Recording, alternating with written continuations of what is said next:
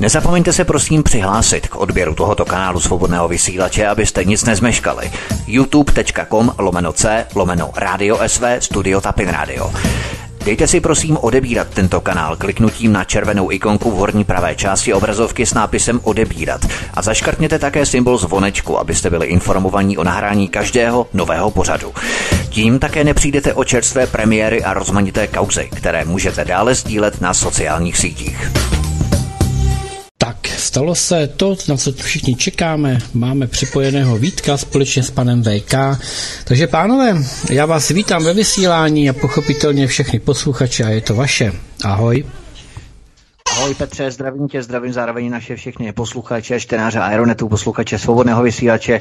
Doufám, že pilně scháníte všechny dárky a že třeba svým blízkým darujete z lásky místo tradičních dárků třeba státní dluhopisy, jak nám doporučuje ministrně financí Alena Šilerová.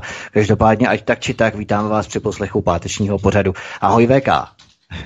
Vítku, ahoj, Petře, já se omlouvám, dneska jsem opravdu nestíhal, dneska začínáme později, nebo hodně později, takže si to vynahradíme potom někdy příště. Uh, doufám teda a pojedeme do všechny teda zdravím nebo vít našeho vysílání a hned se do toho pustíme, takže pěkný večer přeju. Já jenom tady mám na začátek jedno takové upřesnění. Závěrem minulého pořadu jsem totiž omylem zaměnil jméno osoby Petra Holce za Radka. Jedná se tedy o Petra Holce, to je jasné. Nicméně i tak jde o schodu jmén. Jeden Petr Holec je novinářem Info.cz a druhý Petr Holec je předsedou správní rady evropských hodnot. Jedná se tedy o dva Petry Holce o dvě osoby se stejným jménem a stejným příjmením Petr Holec. Byl to tedy omyl, kterého jsem se dopustil. Nicméně výrok veselého o Marku Volnerovi, co by vrcholném profesionálním žurnalistovi nebo vrcholu profesionální žurnalistiky na české televizi, tak to je autentický výrok. Mohu doložit nahrávkou, audio nahrávkou MP3. Tak to jenom, abychom se vypořádali, abychom úvodem se s tím vypořádali tohoto pořadu. Chtěl jsem to upřesnit, aby ta věc nezapadla. Jde tedy o dvě osoby jménem Petr Holec. Holec. Pojďme na první téma. Rána z čistého nebe. Premiér Andrej Babiš se v tichosti stal členem Bakalova havlistického Aspen institutu, už má na webu Aspenu dokonce vlastní profil a v listopadu vystoupil na konferenci Aspenu spolu s rakouským premiérem Sebastiánem Kurzem.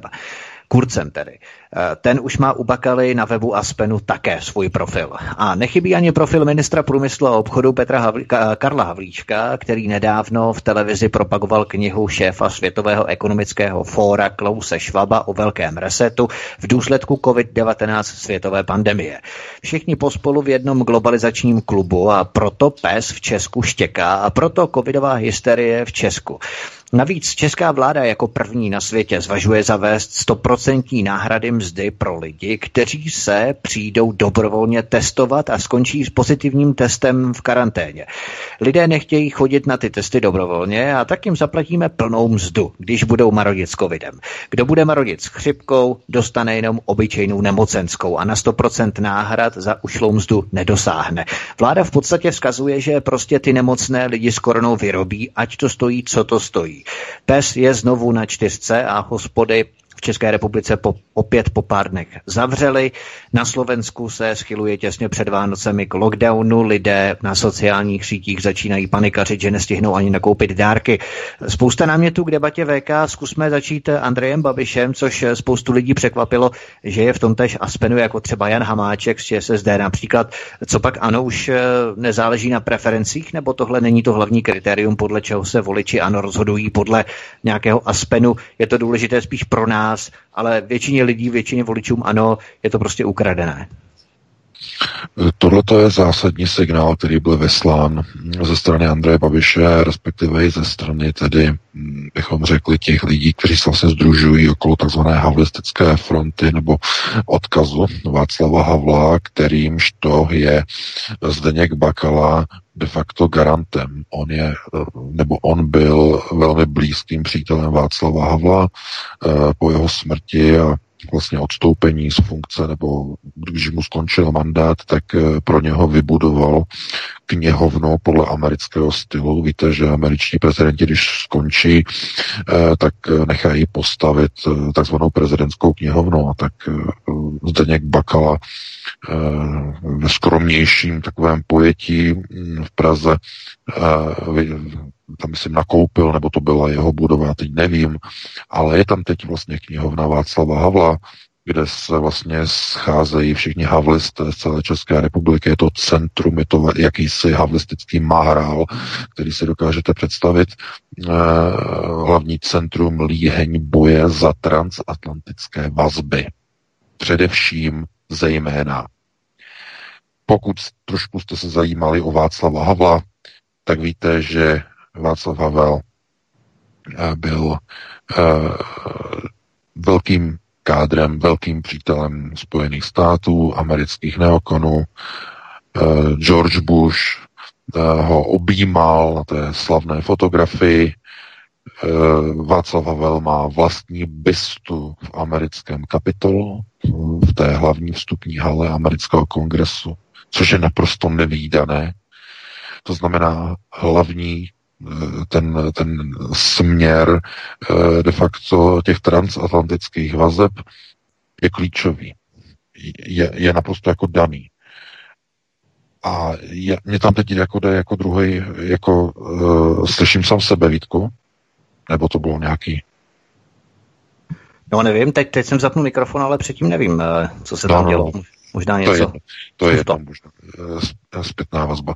Ale jde o to, že um, odkaz Václava Havla je klíčový v České republice. To znamená, pro tyhle ty lidi, kteří jsou napojení na takzvané transatlantické vazby, které končí. A jakmile skončí tyto vazby v rámci Evropy, v rámci České republiky, všechny, všechny politické marionety, které vznikly po roce 1989, skončí v politice. Skončí v propadišti dějin, budou odstraněny, odsunuty, znehybněny, eh, prostě budou odejity. Všechny tyto marionety. Týká se to i Andreje Babiše. Čemu došlo? Što slučilo se? Sledujete určitě situace v Spojených státech, kde vlastně vrcholí Eh, boj na půdě amerického nejvyššího soudu právě v těchto hodinách. Eh, očekává se možná dneska eh, nějaké rozhodnutí, možná zítra, možná to bude prodloužené, že budou ještě nějaká slyšení, to znamená, že ještě nepadnou rozsudky o tom, jak tedy dopadnou americké volby, ale bez ohledu na to, jak to dopadne, jestli u moci bude Donald Trump nebo mm, ta churavá postavička Joea Bidena, který brzy rezignuje a měla by ho během jara příštího roku nahradit Kamala Harris jako viceprezidentka, která by měla provést bolševickou neomarxistickou revoluci a dokončit její teze ve Spojených státech, které jsou připraveny, tak eh, bez ohledu na to všechno dojde k jedné jediné věci k ukončení takzvané Evropy podle jaltského modelu po druhé světové válce. A určitě, se, určitě jste slyšeli takový ten výraz, eh, že se chystá takový ten model Jalta 2.0 a tohle je přesně ono.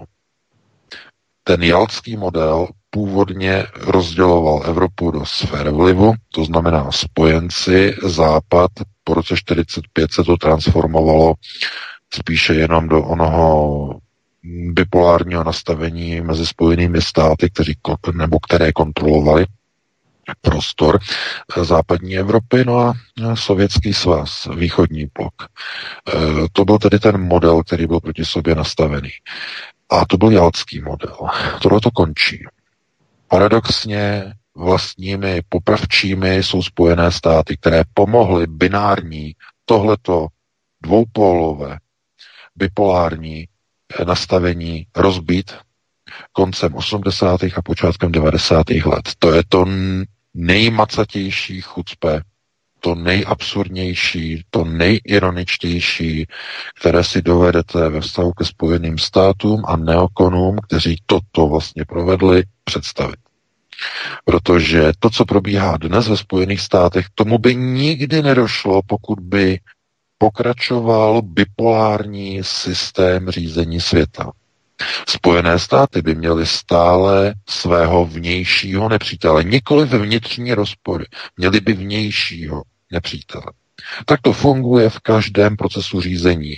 Jestliže chcete vyřešit své domácí vnitřní rozpory, vytvořte vnějšího nepřítele. Tím si jednotíte rozvrácené frakce uvnitř vlastního národa. Vytvořte vnější hrozbu, sjednotíte celý národ. To znamená, že kdyby to bipolární rozdělení pokračovalo, dnes by neprobíhaly eh, ony procesy demise moci Spojených států po celém světě.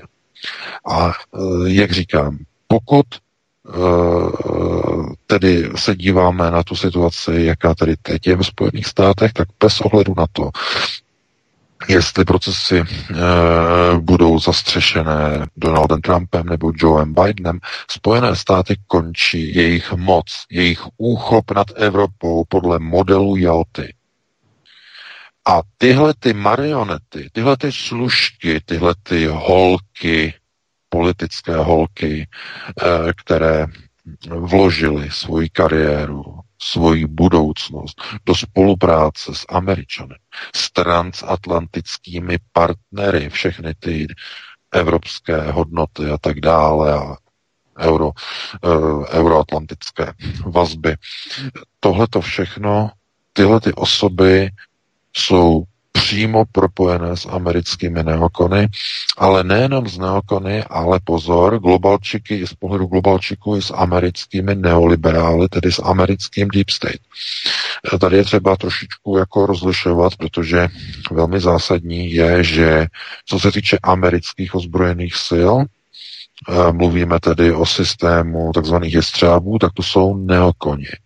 Ti se pohybují na oné ose amerických ozbrojených sil.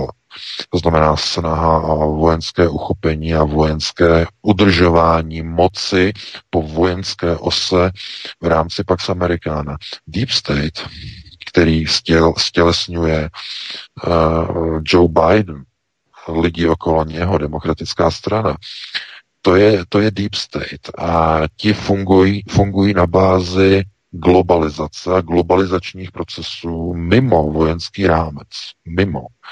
Ti jedou globalizaci, ale pod systémem Pax Americana. To znamená, že ono to propojení amerických bratří, jak tedy neokonů, tak i Deep State, tedy liberálů, protože Deep State jsou neoliberálové, zatímco neokoni jsou neokonzervativci, tak obě dvě tyto skupiny Američanů jedou pod rámcem, pod pilířem Pax Americana. A tihleti v Praze, to znamená uh, všechny ty kluby, Aspen instituty, okolo Bakaly, tam vidíte takovou tu směsku těch orlojistů, jak já říkám. Ti orlojníci, kteří se tam nacházejí, Eh, v tom klubu toho Aspenu, tam vidíte jak neokony, vidíte tam i e, americké neoliberály, to znamená z Deep State. Vidíte tam obě strany. Co se děje, když tyhle ty dvě americké frakce, které držely několik staletí moce Spojených státech v duálním režimu, jak to, že najednou jejich marionetky různě rozmístěné po světě v různých úrovních, jak to, že najednou jdou do sebe, slučují se? No, protože jim jde o, o jejich pozadí. Jde jim o jejich e, přežití. Protože americká moc v Evropě je v odpisu, je v procesu odepisování. Oni to vědí. Když američané ztratí moc a kontrolu nad Evropou, oni vidí, co se děje v Evropské unii. Oni vidí ty procesy, že tady, e, že Angela, e, stejně tak v Paříži, Macron, že jedou už úplně jinou evropskou politiku, která nemá s původní Jaltou po roce 45 vůbec nic společného. To je budování odproštěné od Spojených států, které jsou spotřebovány jako e, něco, co už je Dokonce ani ne jako nepotřebného, ale doslova nežádoucího. Přičemž není ještě odvaha to říct na e, plná ústa, protože stále jako američané mají vojenské základny a i Bundeswehr stále ještě vlastně spoléhá z velké části na pomoc jakoby obranu amerických ozbrojených sil tady v Německu, ale e, ten politický proces, e, pokud budeme tedy abstrahovat od, řekněme, generálu Bundeswehru, kteří byli vychováni tedy v proamerickém nastavení, tak o politických procesech v Berlíně e, ve sněmu v Bundestagu už se to rozhodně říct nedá. Tam už jede úplně jiná politika. A o Bruselu už ani mluvit nemusíme, protože to je prodloužená ruka Berlína Brusel. Takže odpis Spojených států. A oni vidí, co se děje Eh, ve Spojených státech. To znamená, Amerika se hroutí. Už nemá svého velkého nepřítele někde venku, i když uh, američtí neokoni se snaží stále hledat nové a nové nepřítele a nepřátele. V 90. letech, když přišli o sovětský svaz, tak, tak ho usilovně hledali nového nepřítele a našli ho v teroristech v neviditelném terorismu, to znamená Al-Qaida všude a přitom Al-Qaida nikde, museli si ji vyrobit sami, ale to také nestačilo, takže přišel znovu staronový nepřítel, Rusové, jenže to jaksi nefunguje, protože pod Vladimirem Putinem je ten problém, že on je šachista, on nereaguje na vojenské výhrušky vojenskými opatřeními, ale zase jenom diplomatickými, to znamená to e, neokonům nefunguje, takže si museli najít zase dalšího nového vnějšího nepřítele, no a tím je Čína. No a ta Čína vypadá nadějně. Čína reaguje velmi ostře na provokace neokonů vojensky, to je přesně to, co chtějí neokoni, takže Čína vypadá nadějně, že by se mohla stát novým americkým nepřítelem a sjednotit uvnitř eh, rozpory a rozbroje Spojených států. Kdyby Čína provedla útok proti americkým zájmům, třeba nějaký nasimulovaný, třeba na Aljašku nebo na nějaké americké plavidlo v Tichomoří, eh, to by byl úplně zlatý sen, protože by okamžitě se celá americká veřejnost sjednotila. Najednou by ten nepřítel byl definovaný, byl by venku a všichni najednou by se uh, sjednotili na obranu, na obranu, na obranu Ameriky. Něco takového není vyloučeno, že je připravováno. Minimálně Eh, minimálně některými těmi, kteří vlastně teď hledají přístup eh, Joea Bidena eh, do Bílého domu z jejich strany. Ne od Trumpa v žádném případě. Trump ten funguje na jiných procesech, ale od Bidena a lidí, kteří jsou okolo něho, zcela jednoznačně. Protože to, k čemu vlastně došlo, nebo dochází v Spojených státech, je proces velkého neomarxistického rezetu kdy vlastně původní americké elity se stanou sami obětmi tohoto procesu. Stejně jako před 103 lety eh, v carském Rusku, kdy po nástupu nové moci došlo vypuknutí občanské války mezi bolševiky a bělogvardějci. Občanská válka e, propukla a tenhle ten model vidíme teď přímo ve Spojených státech. To znamená opět e, snaha o nějaké mocenské uchopení, to znamená, kdo přijde k moci, kdo se dostane k moci v rámci nepokojů, v rámci procesu, ten nastolit nějaké řízení, ale druhá část obyvatelstva, to znamená ta druhá polovina Američanů, na to nikdy nepřistoupí na to nikdy nepřistoupí, vypuknou nepokoje, vypuknou ozbrojená střetnutí. Proto vůbec nezáleží na tom, kdo bude v pozici prezidenta, kdo nebude. Samozřejmě, že by to bylo důležité pro procesy v Evropě, aby uh, byl Donald Trump. Nicméně uh, opravdu velmi nás znepokojují právě ty Eh, řekněme, pohledy nebo řekněme ty informace, které vlastně přicházejí uh, už delší dobu ve vztahu ke Spojeným státům, že Spojené státy de facto mají projít stejným procesem revoluce jako před 103, 103 lety uh, v carském Rusku. To znamená, do Ameriky přichází ta revoluce se spožděním více jak 100 let. Amerika nikdy nepoznala levicová povstání nebo levicové nepokoje. Prošly si tím všechny země Evropy, úplně všechny. Eh, Rusko, carské, sovětský svaz eh, počátkem tedy 20. století, můžeme říkat tedy rok 1917, eh, ještě předtím si tím prošla Francie už v roce 1789, prošly si tím všechny země, západní Evropa v 60. letech minulého století. Víte, že pro velké, velká levicová hnutí Eh, tady v Německu působila dokonce i frakce Rudé armády, terorist, teroristická organizace RAF, eh, která útočila tady proti eh, německé vládě. To znamená, to je, všechny ty země Evropy si prošly de facto tou vlnou řekněme, marxistických, řekněme, procesů řízení a ty národy mají tu zkušenost prošly si tím, to znamená levicovými procesy si ty národy prošly všechny. Nikoliv však Spojené státy. A protože nemají tu zkušenost s levicovými velkými procesy, tak eh, ta, to podhoubí je tam neomarxismu doslova zaslíbené. To znamená mladí lidé, levicově nastavení, liberálové, fašizační procesy, antifa.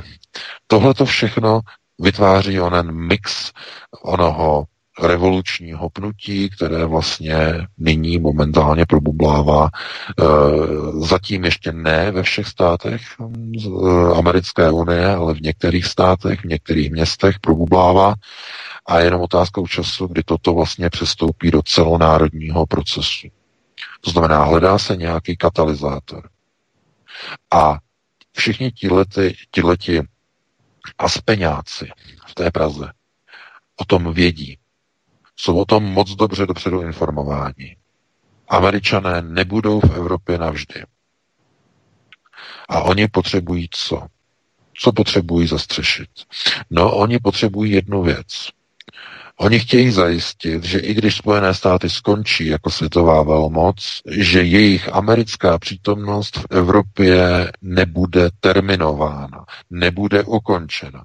A proto tyto kluby usilují o jednu jedinou věc. Udržení transatlantických vazeb takovým způsobem, aby Spojené státy zůstaly součástí globalizace, kterou garantuje Dům Rothschild, tedy pod hlavním zastřešením tedy světového sionismu a domu Sion, a samozřejmě Zdeněk Bakala napojení, napojený na Rothschildovu rodinu.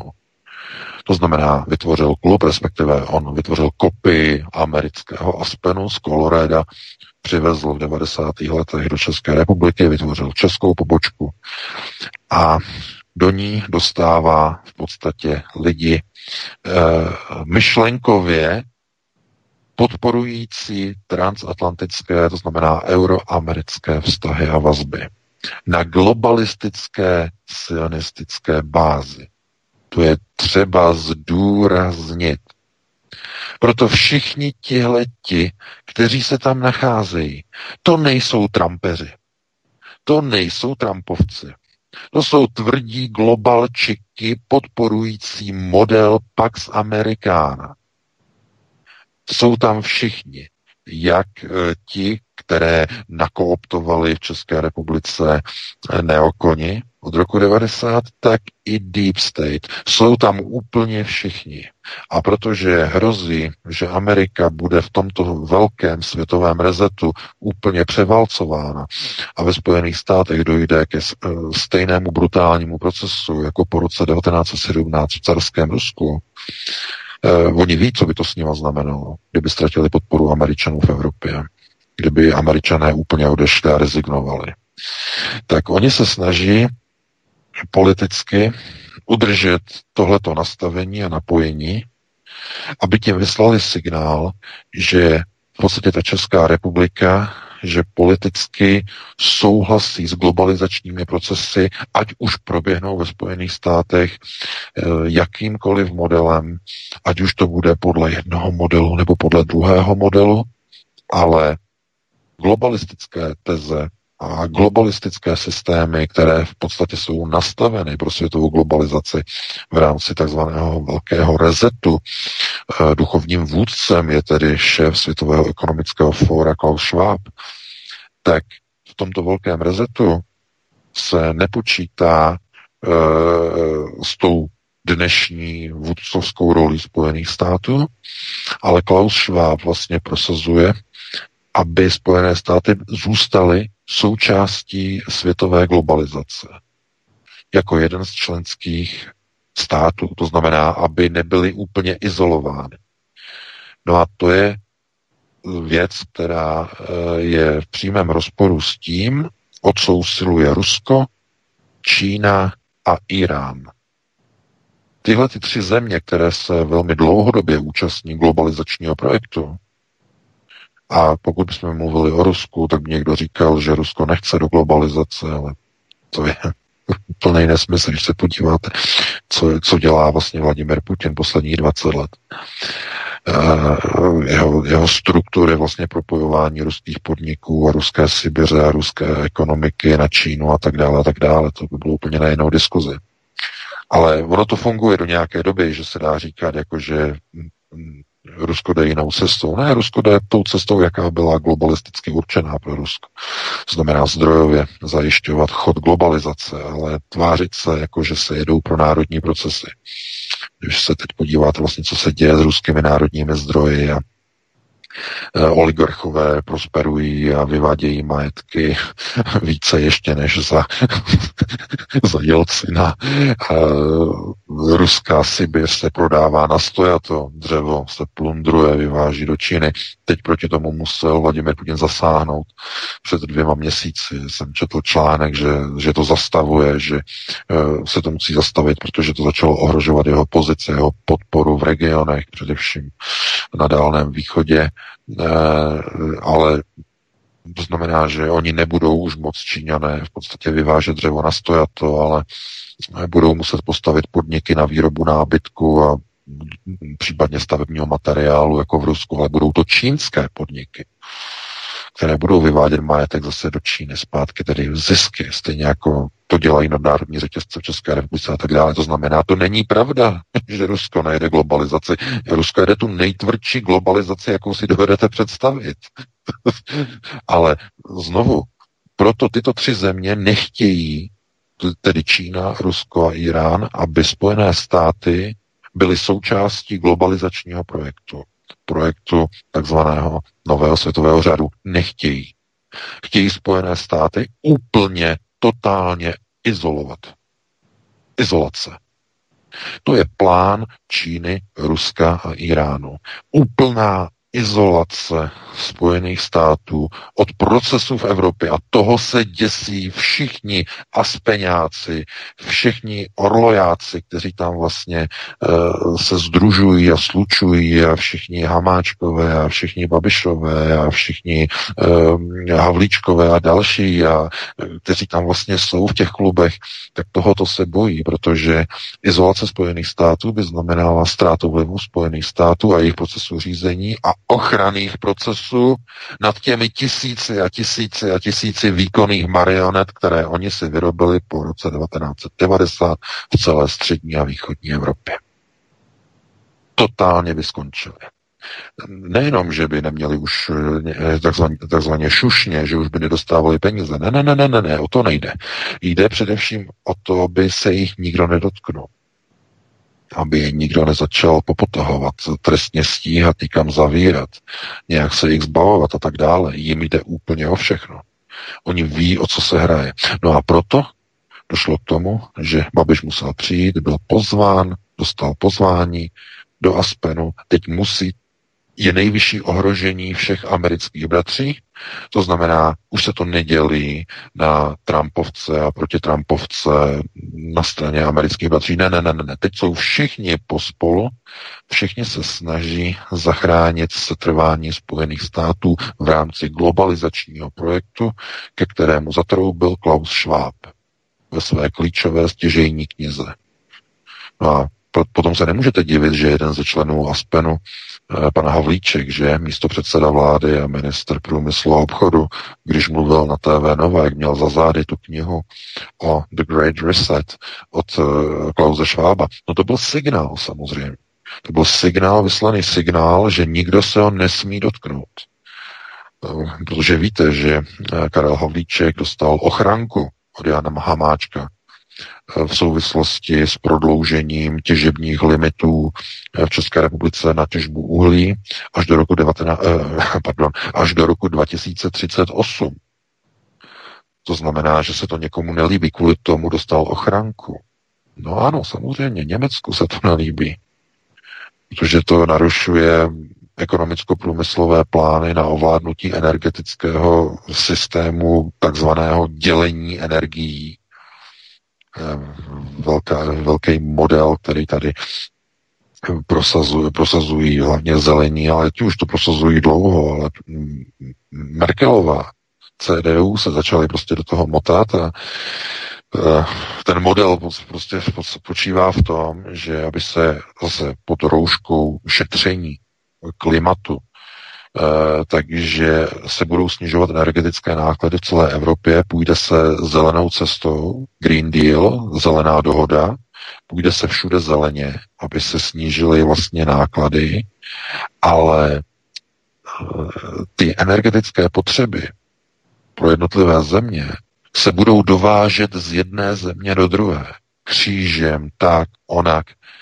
Jenže když někde bude nějaká země, která na to bude házet bobky a bude nadále těžit fosilní paliva, to znamená, bude, bude ničit na ten systém vzájemné závislosti v rámci Das Reich, tak jim to kazí jejich plán. Proto dostal Havlíček ochránku od Hamáčka v protektorátu. To je drsný dámy a pánové. Myslíte si dělat politiku, jo, lážo, plážo, velké peníze, tohleto v české kotlině, těm lidem jde o život. Koncem roku 2020 dostal ochránku. Kvůli tomu, že si Česko dovolilo rozhodnout, že prodlouží těžbu uhlí, někdo by řekl, co je to? Suverénní národ, by se řeklo. Prdlajs. Oni to rozhodli a musel okamžitě dostat ochránku má strach. No, že samozřejmě to jde proti Německu, proti plánu. Že by třeba mohl mít někde nehodu, nešťastnou, tohleto. Takže ochranka. No, takže ano, samozřejmě, oni mají strach, takže se slučují do klubu v Aspenu, vzájemně se podporují, dávají si tam v podstatě e, takovou jakoby mentální podporu, jakože oni jsou vlastně propojení s těmi americkými bratry a v rámci vlastně těch globalizačních procesů ta Amerika stále zůstane v té Evropě, to bude tak skvělé, zůstane, oni nás ochrání, ti američani, takhle oni si to říkají, no ale protože to vypadá špatně, je to, doslova by se dalo říct, je to jedno velký špatný, Oni začínají panikařit a oni ví, že musí do tady toho záchranného procesu nasadit úplně všechny lidi, které v Evropě mají a které mají v daných zemích. A musí tam nasadit i Andreje Babiše, toho nenáviděného Babiše, kterému nemohli nepřijít na jméno, tak oni ho pozvou do Aspenu na, jej, na jejich sjezd, na jejich konferenci, i když to bylo jenom ve virtuální rovině, protože kvůli covidu, že kvůli koroně, ale přes, přes nějakou tu webovou aplikaci, přes Skype a tak dále, ale samozřejmě samozřejmě pozvali ho, protože už to není o osobních rozporech, ale je to o tom, aby si všichni zachránili pozadí. Protože ty procesy, které se blíží, ty, které vlastně se uh, teď uh, formují před námi, tak uh, všechny vlastně ukazují na to, že ten proces americké izolace bude pokračovat z, z různých dvou důvodů. Když to bude Trump, tak je to kvůli tomu, že Trump tu izolaci chce, protože říká America first a jako Amerika na prvním místě. A Biden, ten, bude, ten bude tu zemi izolovat z jiných důvodů, protože bude mít na krku občanskou válku, protože republikáni se zbraněmi povstanou. To znamená, v obou případech ta Amerika bude izolovaná. A tenhle ten izolační proces povede k tomu, že nikdo už nebude se starat o nějaké, nějaké marionety. Američané se vykašlou na své bratry někde, které si vytvořili někde v Evropě, zůstanou bez ochrany. A všichni vědí, že těch 30 let bude úplně v tahu. Proto všichni podporují procesy globalizace, napojení přes dům Rothschild, aby to takzvaně zařídil, aby zajistil, že Amerika bude v globalizačním procesu za každou cenu pokračovat. Proto podporují samozřejmě Bidena, proto mu okamžitě poslali Liebesbriefy, Babiš, že no, to je samozřejmě, protože jemu, jemu jde také úplně o všechno. To je naprosto logické. Tak. Trochu zvláštní je to, trochu zvláštní je to samozřejmě o Miloše Zemana, kde spíš se jedná o jakousi uh, pomstu nebo nechuť uh, nebo odvetu za to, že nebyl za čtyři roky Donalda Trumpa pozván do Bílého domu.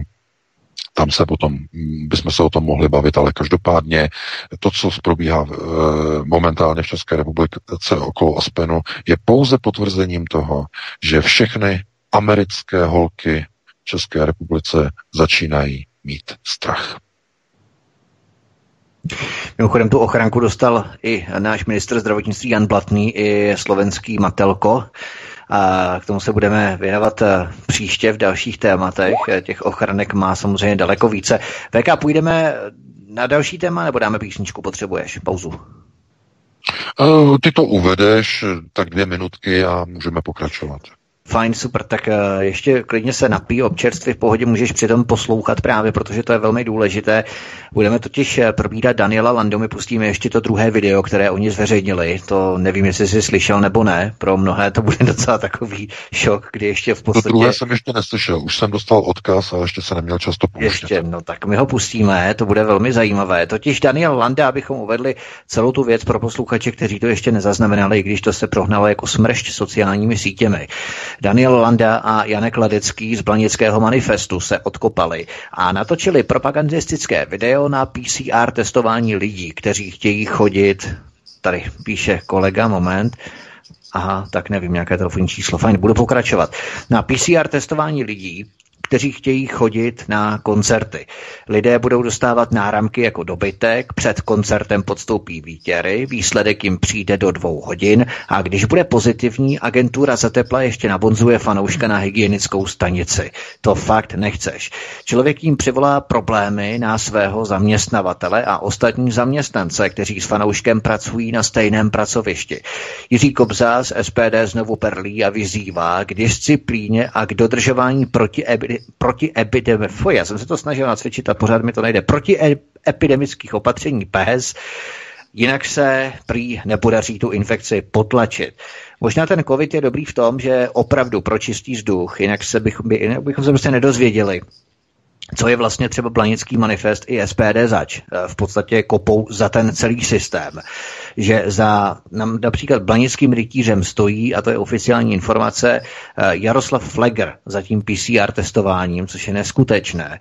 Eh, s kým oni se spojili v podstatě. Takže teď se opravdu rozdávají karty. Nicméně to první video vyvolalo prudce odmítavé reakce veřejnosti. Proto si pojďme přehrát Petře druhé video, ve kterém už zbaběle couvají a snaží se to vysvětlovat tak, jako test reakce vlády na něco, co sama nevymyslela. Že oni přijdou s něčím, co vláda nevymyslela a teď oni na tom jako testují, že jak se k tomu ta vláda postaví, když to ona sama nevymyslela. Jo? Nicméně oni dělají přesně to, co by chtěla dělat vláda a keci o tom, že najednou se lidé už nemusí testovat před koncerty, to jsou prostě jenom keci. Pojďme si to, Petře, poslechnout. Děkujeme vám za vaše masivní reakce na naše virální video ze včera.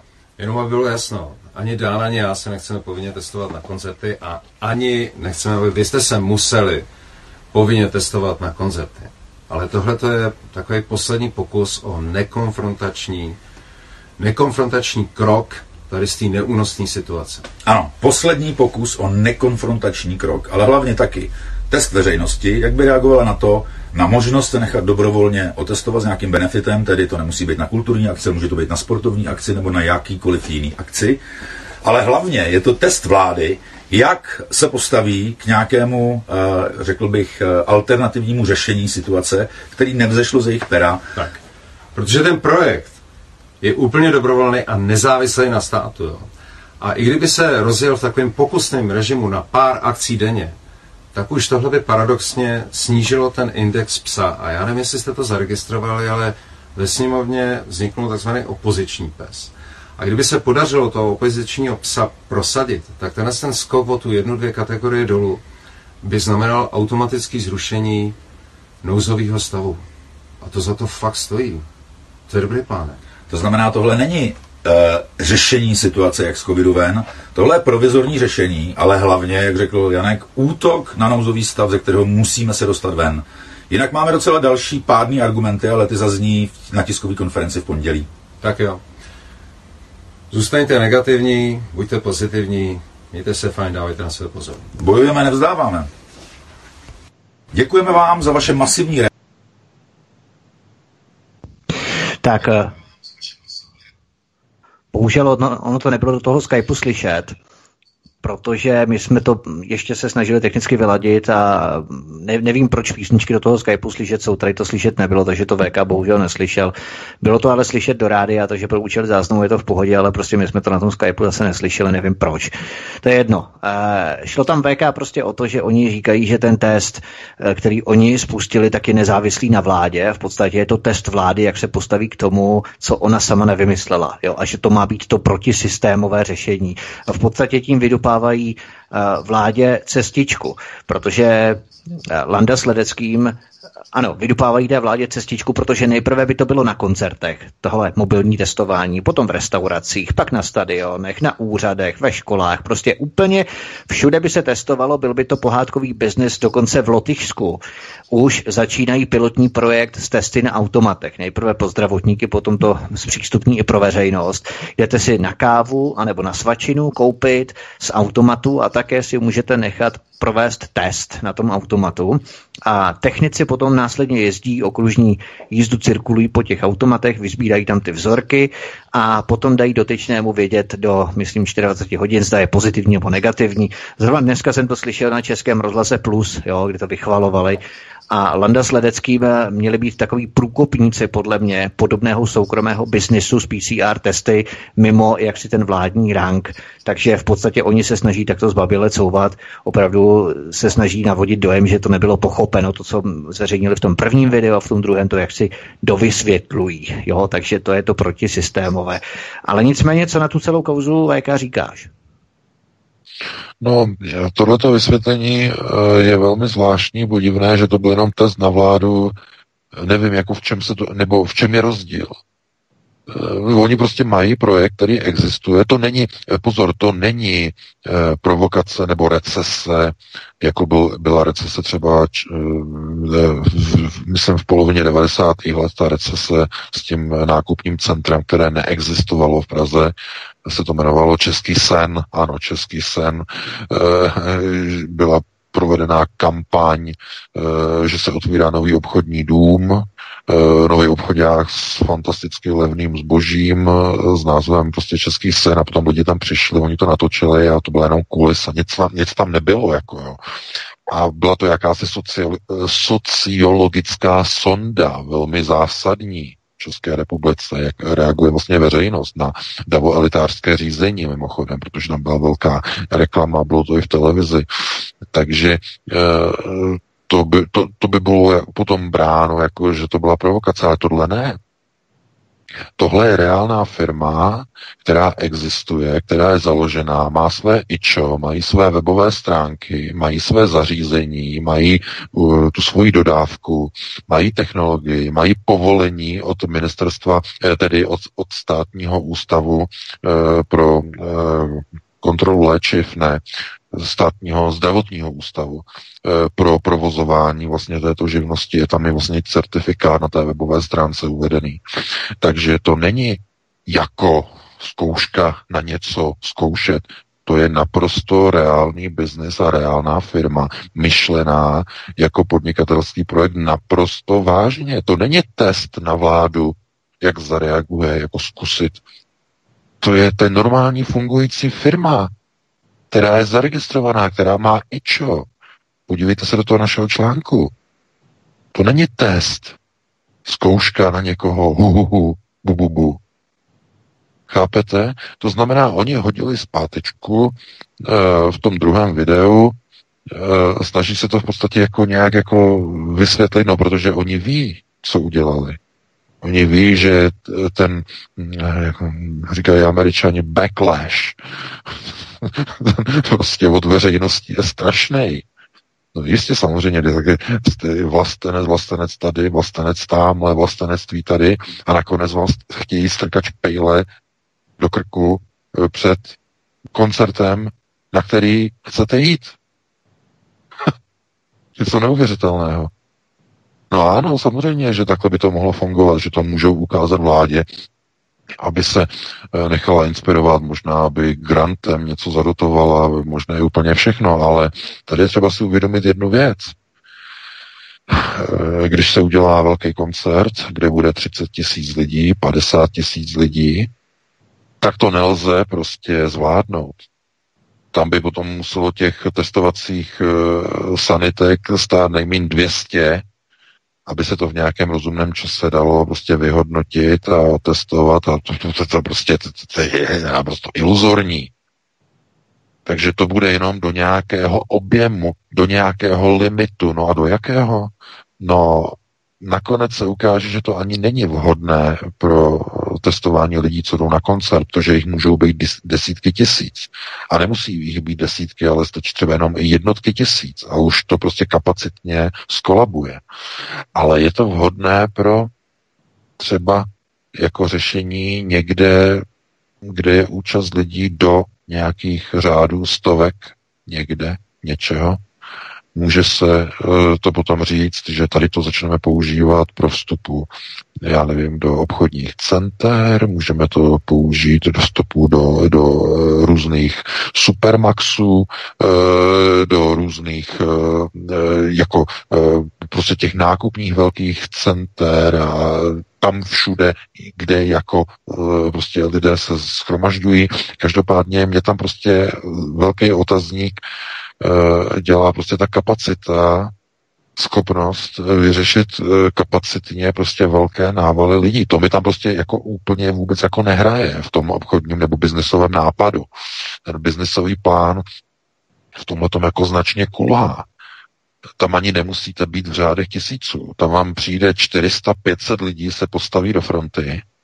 500 lidí a teď, abyste je rozdělili do nějakých dvou minutových intervalů, i když tam přijdete přesně dvou minutových intervalů, tak ta fronta eh, se, to, to, to prostě časově nevíde. To byste tam museli nějakým způsobem ty fanoušky nadspat eh, do časového slotu, aby tam byly třeba už 14 hodin před, eh, nebo 15 hodin před začátkem koncertu.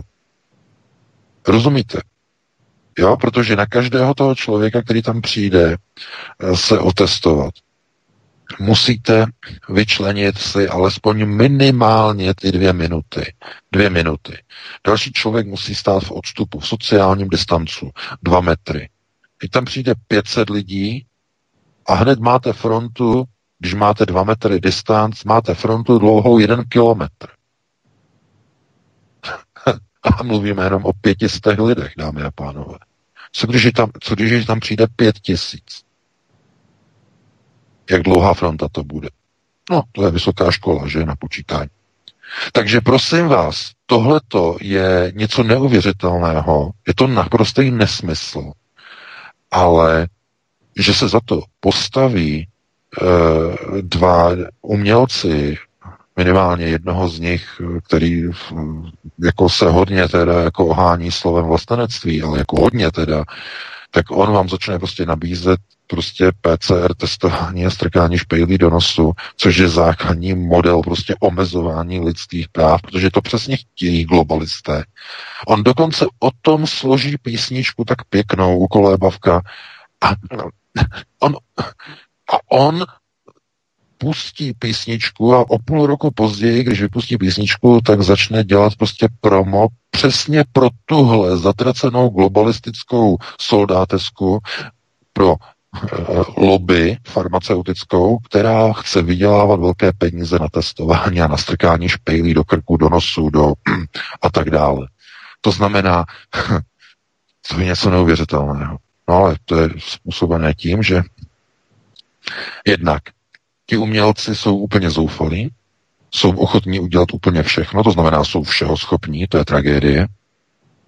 Já nevím, jak uh, oni na tom prostě jsou, že ho nemůžou koncertovat, uh, nebo nemají našetřeno, nebo jaká je, ale oni přece si musí uvědomit, že tohle má jediné řešení, a to znamená bojovat proti těmto procesům řízení. To znamená udělat někde ten koncert, tak ať udělají koncert s deseti tisíci lidma někde na nějaký louce, ať tam lidi normálně přijdou, přijdou bez roušek a ať dostanou klidně tu pokutu, tak ji zaplatí. Tak zaplatí pokutu. Klidně. Maximální pokuta podle toho nového schváleného zákona je pro podnikatelské subjekty e, eh, 2 miliony korun. Včera to schválili poslanci jste možná zaregistrovali pro podnikatelské subjekty, pokud by porušili protiepidemická opatření v poslanecké sněmovně, schválili tu změnu toho nouzového zákona. Takže můžou nově omezovat lidi a policajti prostě můžou uzavírat podniky a tady to všechno. Uh, k tomu ještě chystám taky článek potom na víkend, to je, to je něco neuvěřitelného. Uh, je to s největší pravděpodobností v rozporu s ústavou České republiky. Eh, proti hlasovala SPD, proti hlasovala ODS a někteří další ještě poslanci, ale hnutí ANO, ČSSD a KSČM byli pro. Nechápu, jak KSČM mohla být pro. Oni se chtějí úplně totálně znemožnit, eh, aby byli úplně nevolitelní. Nedovedu si to představit, neumím se to vysvětlit prostě, ale to hlasování zkrátka jenom ukázalo, že oni tohle to mají připravené a chtějí prostě, aby ten model fungoval a pokračoval dál a dál. A právě tam dali tu klauzuli, že vlastně 2 miliony korun pokuta. No dobře, tak ať udělají teda Daniel Landa, ať udělá koncert pro, já nevím, 10 tisíc lidí eh, a eh, že jo, dá tam nějakou tu vstupenku eh, za, já nevím, za, za kolik tam může být, že jo, vstupenka nevím, za 200 korun, nebo za kolik může být. No zkrátka jinými slovy, aby to bylo vlastně pokrytý, pokrytý vlastně de facto nějakým, řekněme, jako pokutovým systémem, kdyby vlastně oni chtěli jako nějak pokutovat, ale nevím, jak je možné prostě lidem zakazovat prostě v nějaké, z nějakého důvodu prostě skromažďování, když v tom zákoně je vlastně uvedeno, že tato opatření se vlastně schvalují na základě zjištěného SARS-CoV-2. Jenže zjištěný SARS-CoV-2 jako je těžko zjistitelný, protože není dosud izolovaný. Nebyl laboratorně dosud izolován. To znamená, to má spoustu problémů. Je tam spousta e, prostě e, jakoby e, systémů, které jsou úplně jakoby e, rozpojené a nejsou, nedávají prostě smysl. Ale eh, z toho, jakoby, z toho pohledu nebo z těch výroků Dana Landy a Janka Lereckého prostě mi to eh, připadá, že oni se prostě nechali zaprodat. Nevím, jako, eh, jak se na to díváš ty, Vítku, jestli prostě se nechali zaprodat, anebo už je to dopředu nějaká součást plánu. Jak se ty na to díváš?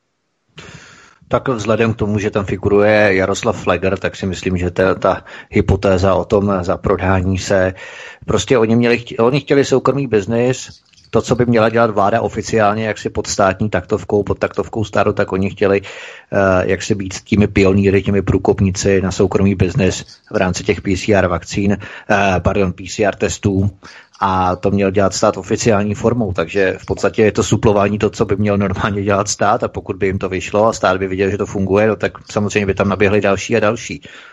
Asi tak bych to jako je, Protože já se ptám kvůli tomu, že je to prostě velký zklamání pro mnoho fanoušků Dana Landy. Jo, to je obrovský, to máme prostě obrovskou odezvu i v redakci, prostě lidé píšou, že, že tam píše prostě slečna, že jo, jsem věřila Danovi a tak krásné písničky a ta ukolébovka, tak krásná písnička. On teď udělá tohle, to, co si mám o tom myslet a komu dneska můžeme věřit. Prostě to, co oni provedli, to je prostě normální, to je, to je něco neuvěřitelného. Tak to je něco podobného možná, jako když jsme všichni rádi. Protože oni, to je, no. to je důvěra lidí. To je důvěra lidí, to je něco neuvěřitelného. Já se vůbec ani nebudu vracet k tomu, eh, co, na co jsem byl upozorněn, no to je něco neuvěřitelného. No jestliže začneme tady na alternativě vyzývat lidi, aby nosili roušky, no tak to jsme úplně jak na dvorku, kde startují motorku. Chápete? No, dostali jsme upozornění, že na jednom nejmenovaném rádiu už tohle to jede. Že už to zaznělo, lidi noste roušky, protože to nějak jako pomáhá. A potom si poslechnete Dana Landu vyzývá k PCR testům. No to jsme na alternativě úplně jako blbej. Nebo, to, nebo se něco stalo s lidma? Lidi byli najednou přeprogramovaní? No, já jsem četl článek, že prý COVID snižuje inteligenci to možná si četl tvítku, to je ten článek, že, že možná, že to působí, možná, že ten virus, možná, že taky eh, všichni prostě zblbneme a že prostě eh, snižuje inteligenci, ale že takhle, až takhle a tak rychle, tomu nevěřím. To znamená, bude to teda v těch lidech, eh, že jsou ochotní se prodat, jo, což jako v zoufalých situacích dělají lidé zoufalé věci, jsou jako to je sice pravda, ale že by Dan Landa, úspěšný hudebník, který prodává desky úplně bez problémů, že by, že by měl takovou finanční nouzi, že by musel dělat tohle, tomu se mi nechce věřit. Co to má znamenat? Takže eh, já jako se na to dívám naprosto, naprosto takovým způsobem, že vy se na to musíte jako podívat způsobem, že hold, bohužel tedy hudebníci hm, jak se poplatní režimu, že to znamená jdou na ruku režimu. Dokonce mu doporučují, hle, hleď, hleď vládu, hleď vládu země má. Tu jest nový PCR test pro lid náš vezdejší. Tu máš. Poz, podívej se, pozvi, pozvi lid svůj k testování zde, na tomto prostoru.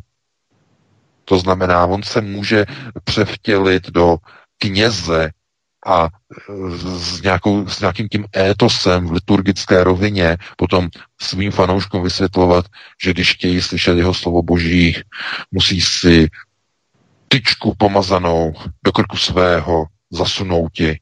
Neb tak je dáno, a na věky bude. Amen. Chápete? Takový chucpe.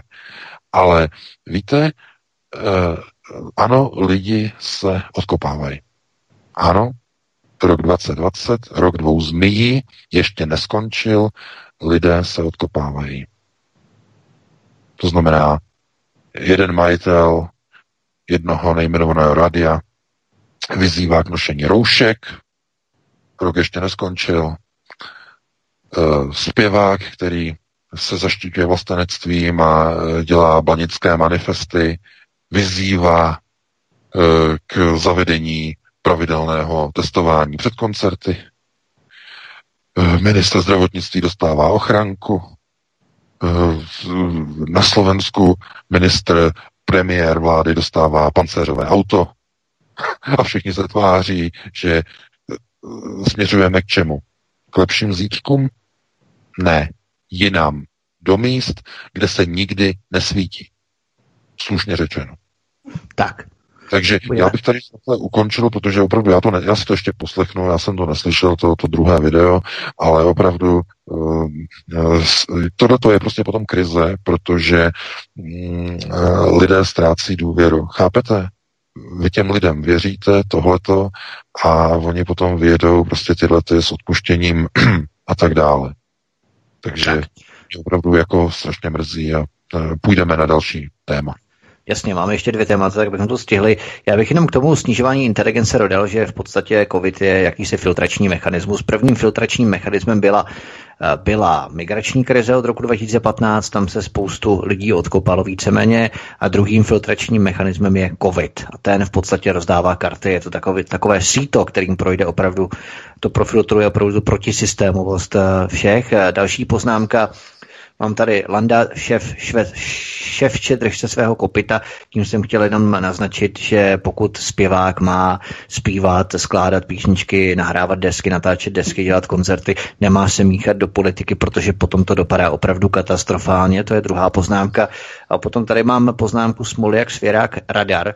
Jsem si tady udělal, eh, to je taková paralela v roce 2007-8-9, eh, kdy tady byla EMI Communications, že Tomáš Klvaňa, americký radar v Prdech, ta kauza aféra veliká a všichni jsme milovali Zimmermana, já mám rád doteď.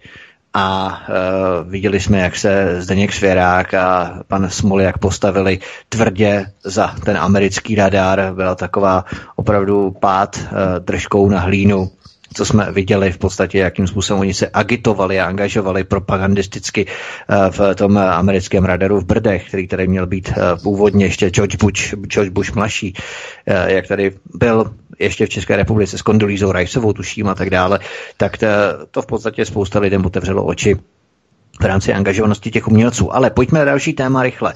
Vakcína společnosti Pfizer způsobila již u dvou lidí ve Velké Británii i hned po vpíchnutí prudký anafylaktický šok a americká FDA odhalila, že během zkoušek vakcíny Pfizer došlo u čtyř dobrovolníků k ochrnutí obličeje, jaké se projevuje při mozkové mrtvici. Víme, 90-letá Maggie, ta dáma byla uh, propagandisticky zase stvárně na Velké Británii, že si nechala píchnout vakcínu, uh, už chybilo jenom měla na klíně kotě, aby to bylo dostatečně jaksi propagandistické královna Alžběta II. si prý také nechala vpíchnout vakcínu, no to určitě. To nějakým způsobem nasníme před těma kamerama. Už je tedy jasné, proč se Andrej Babiš a i Igor Matovič sami do očkování hrnou. Český ministr zdravotnictví, jak si říkal, už do, dokonce dostal od Hamáčka pro jistotu ozbrojenou ochranku. Proč? Protože vědí, co se chystá na lidi a že se to lidem opravdu líbit nebude. Slovenský premiér dostal pancéřové auto žene pancéřovou pěst. Eh, pan, politici opravdu mají strach začínají mít stažený zadek. Vědí proč. Eh, jak jsme říkali předtím, rozdávají se karty a ti, kteří tlačí na pilu, ti, kteří tlačí do lidí testování nebo později očkování, s těmi se tvrdě zatočí, s těmi se tvrdě skoncuje. Oni vědí, proč se mají chránit. A to je případ například Jiřího Kobzy a dalších lidí z SPD, to je případ i dalších politiků, kteří to tlačí do lidí a kteří opravdu vědí, o čem se hraje. Buď dostali strach o svoje korito, Prostě musí to doklepat do konce. VK ohledně toho Pfizeru, to jsou velmi znepokojící informace. Možná něco podobného bude s Modernou i AstraZeneca a dalšími, eh, až se vynoří další informace ohledně očkování, že vakcín. To má velkou souvislost s tím posledním článkem, co vyšel teď eh, večer. Ano, ano ten AIDS, HIV, no. Úplně jako dohromady, protože to je velmi zásadní a klíčové, to má přímou souvislost. Australská společnost, eh, tedy, eh, nebo takto eh, v Austrálii tedy univerzita státu Queensland a společnost, farmaceutická společnost CSL nebo CSL vyráběli a snažili se vyvinout domácí australskou vakcínu. No a používali k tomu referenční vzorky e, na, tedy na koronavirus, které získali eh, z nějakého zdroje, no a z největší pravděpodobností dostali takzvané čínské referenční vzorky. Eh, to je taková specialista nebo, nebo zásadní věc. Když vyvíjíte a vakcínu, tak v podstatě k tomu objednáváte a používáte referenční vzorky, eh, ze kterých potom se vyvíjejí samotné vakcíny. To znamená, dostanete aktivní virus, ten zneaktivujete, eh, jenom pro informaci, to vlastně se vyrábí v laboratořích eh, genovou manipulací, kdy se jednotlivé viry přestříhnou, zkrátí se, tím se vlastně znefunkční schopnost jejich množení, ale zůstane tam takzvaný proteinový marker, to znamená de facto ty, ty paličky, který, nebo takové ty, ta tykadla, která jsou vlastně na povrchu uh, toho viru, tak de facto při vlastně vytvoření té modifikované RNA, která vlastně je uvnitř, tak se nedokážou množit. Jo? To znamená, ta vakcína při aplikování způsobí to, že ten virus sice dostanete do těla, ale nedokáže se množit a vytvořit nemoc. No, ale co se stalo? Oni zjistili, že když tohle to vlastně těm dobrovolníkům v Austrálii vlastně vpíchnou, tak ta vakcína skutečně začne vyrábět eh, antigeny proti koronaviru, to je všechno v pořádku, jenže ta vakcína začne vyrábět i antigeny proti viru HIV, který způsobuje nemoc AIDS. No a obrovský skandál. Ty lidi potom v šoku začali panikařit, takže Austrálie oznámila, že ukončuje vývoj této vakcíny a poohlédne se po vakcíně od jiné firmy, zřejmě Pfizer nebo AstraZeneca nebo Moderna, to znamená, že přestane vyvíjet vlastní uh, vakcínu vlastními náklady, vlastní silou.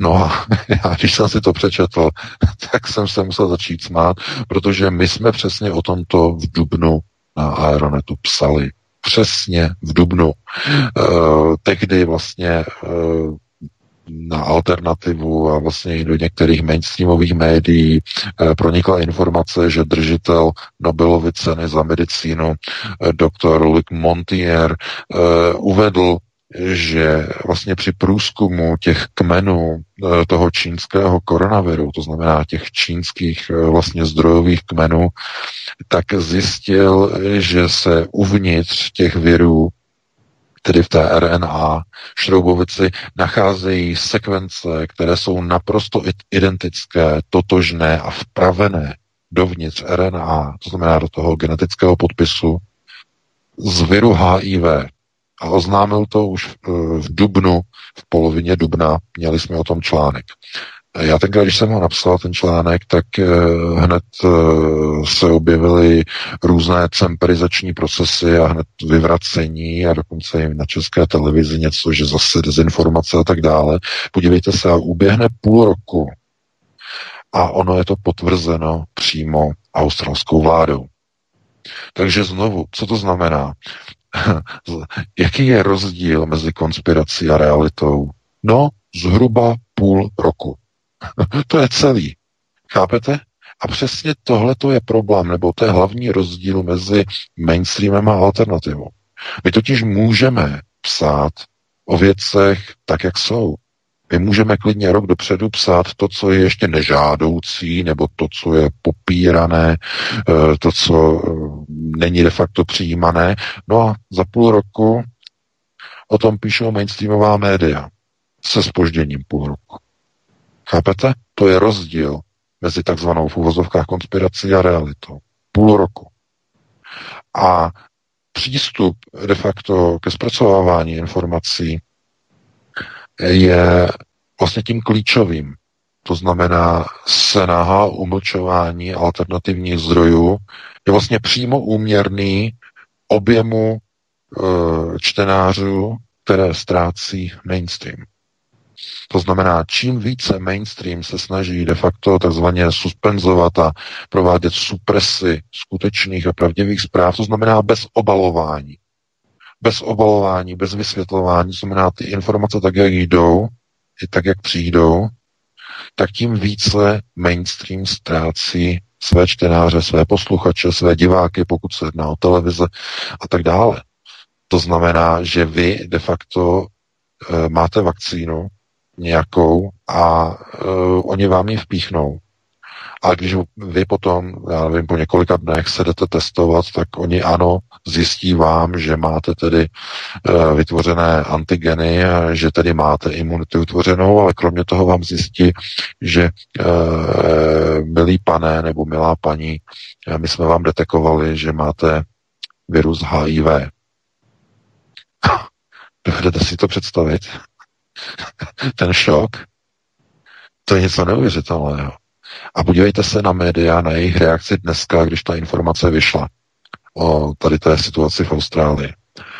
Že, že ti lidé že pouze si vytvořili antigeny, že nejsou nemocní, protože ten virus se nedokáže samozřejmě množit, to je pravda, ale nikde, nikde nenajdete vysvětlení ani v jednom z českých médií dnes, ani jedno jediné vysvětlení, jak je to možné. Pouze u nás na Aeronetu. Nikde jinde to není dovoleno, aby to bylo vysvětleno. To znamená, vy máte stanovisko už od dubna, od držitele Nobelovy ceny za medicínu, doktora Alika Montiniera, který jasně vysvětloval, proč nebo co se nachází uvnitř koronaviru. Sekvence v RNA, které tam byly uměle vpraveny z viru HIV, který patří mimochodem do rodiny, která je příbuzná k rodině koronaviru. HIV virus patří do rodiny lentaviru, to znamená, že někdo vzal eh, virus HIV, vzal z něho určitou sekvenci a vložil dovnitř sekvence koronaviru, SARS. Dovnitř. A to je genetická manipulace, která v přírodě nemůže proběhnout. Protože v přírodě probíhají systémy takzvané přirozené mutace, která probíhá chaotickým a náhodným e, přesměrováváním a přehazováním jednotlivých genových písmen v RNA. Jednotlivých písmen. Náhodné přehazování.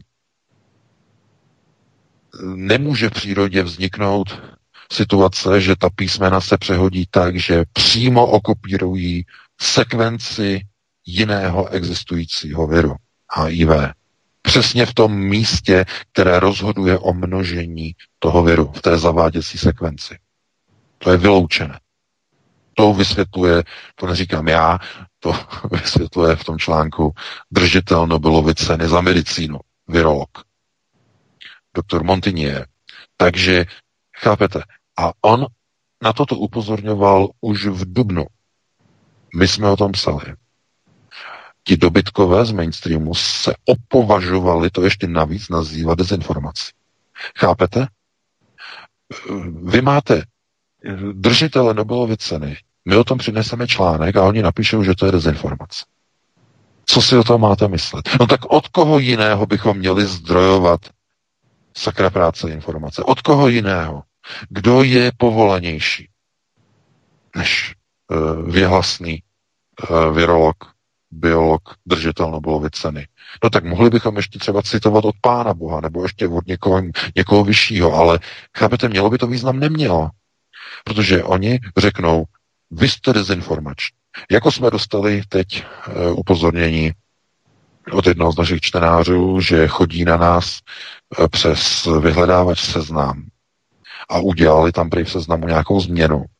Když tak si to ověřte, já tam nechodím.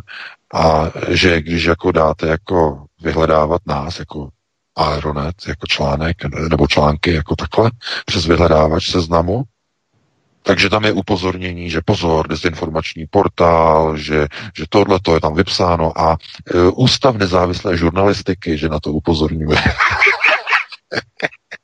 Chápete? Takže ano, napíšete korektní článek, ozdrojujete ho, odkážete na držitele Nobelovy ceny a oni provedou cemperizaci a označí vás za dezinformační. Potom uběhne půl rok a oficiálně to oznámí Austrálie, potvrdí to a myslíte si, že přijde nějaká omluva nám od mainstreamu?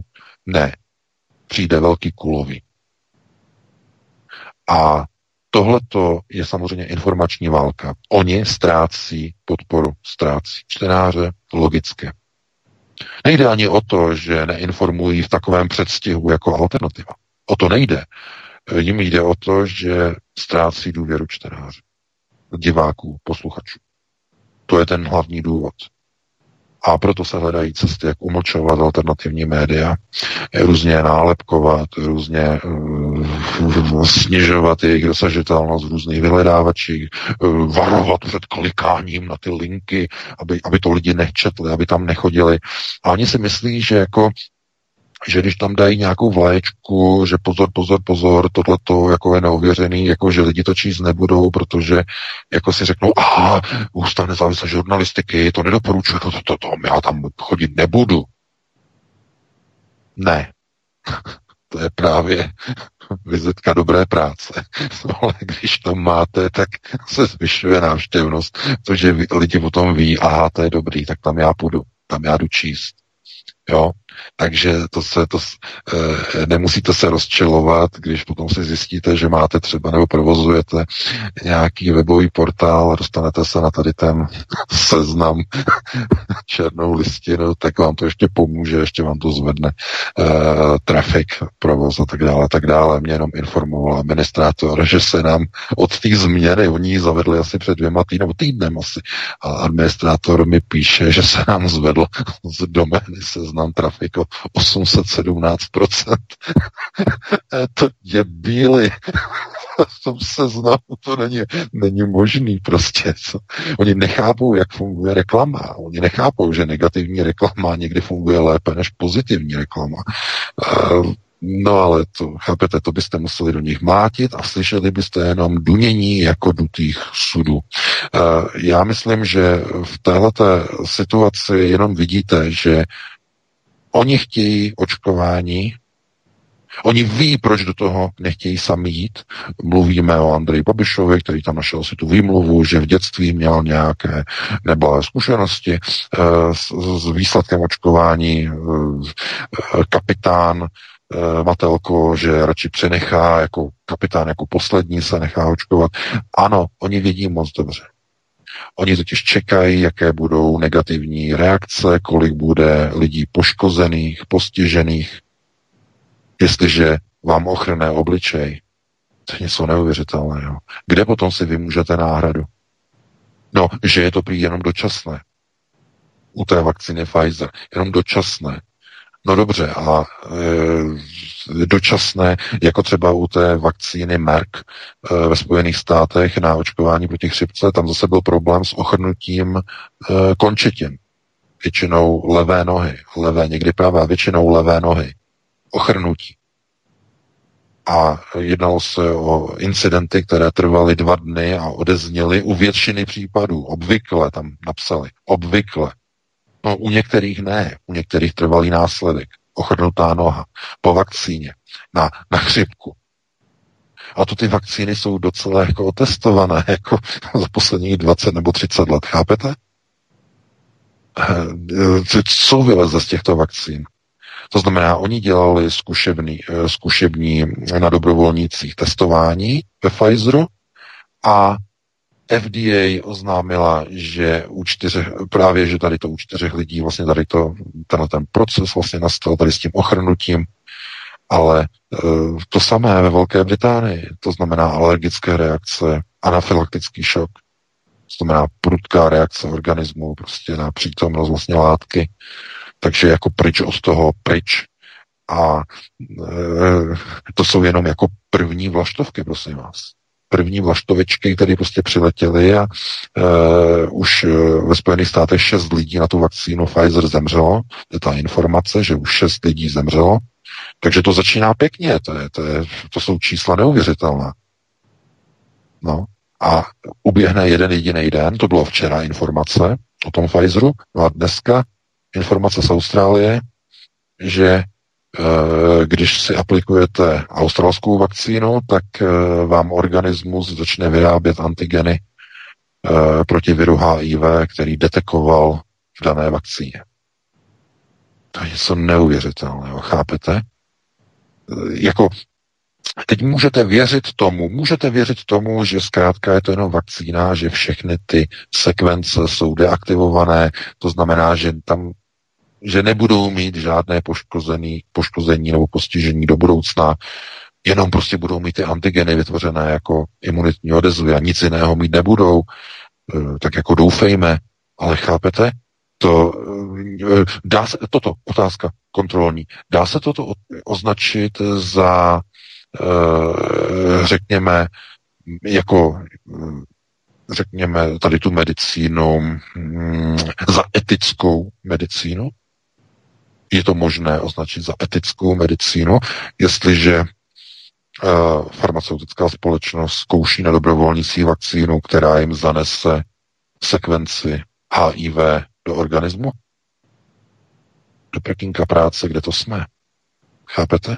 Nemáte přitom ani možnost potom tu firmu žalovat, protože toho testování se ti dobrovolníci zúčastňují uh, s podepsaným papírem, že když se jim něco stane, že nebudou žalovat e, farmaceutickou společnost, mají za to zaplaceno samozřejmě a tak dále a tak dále a tak dále, ale tohle to nemá nic s etickou medicínou společného. To je, to je tvrdé, to, to je tvrdý brutál, jak testování laboratorních myší, doslova.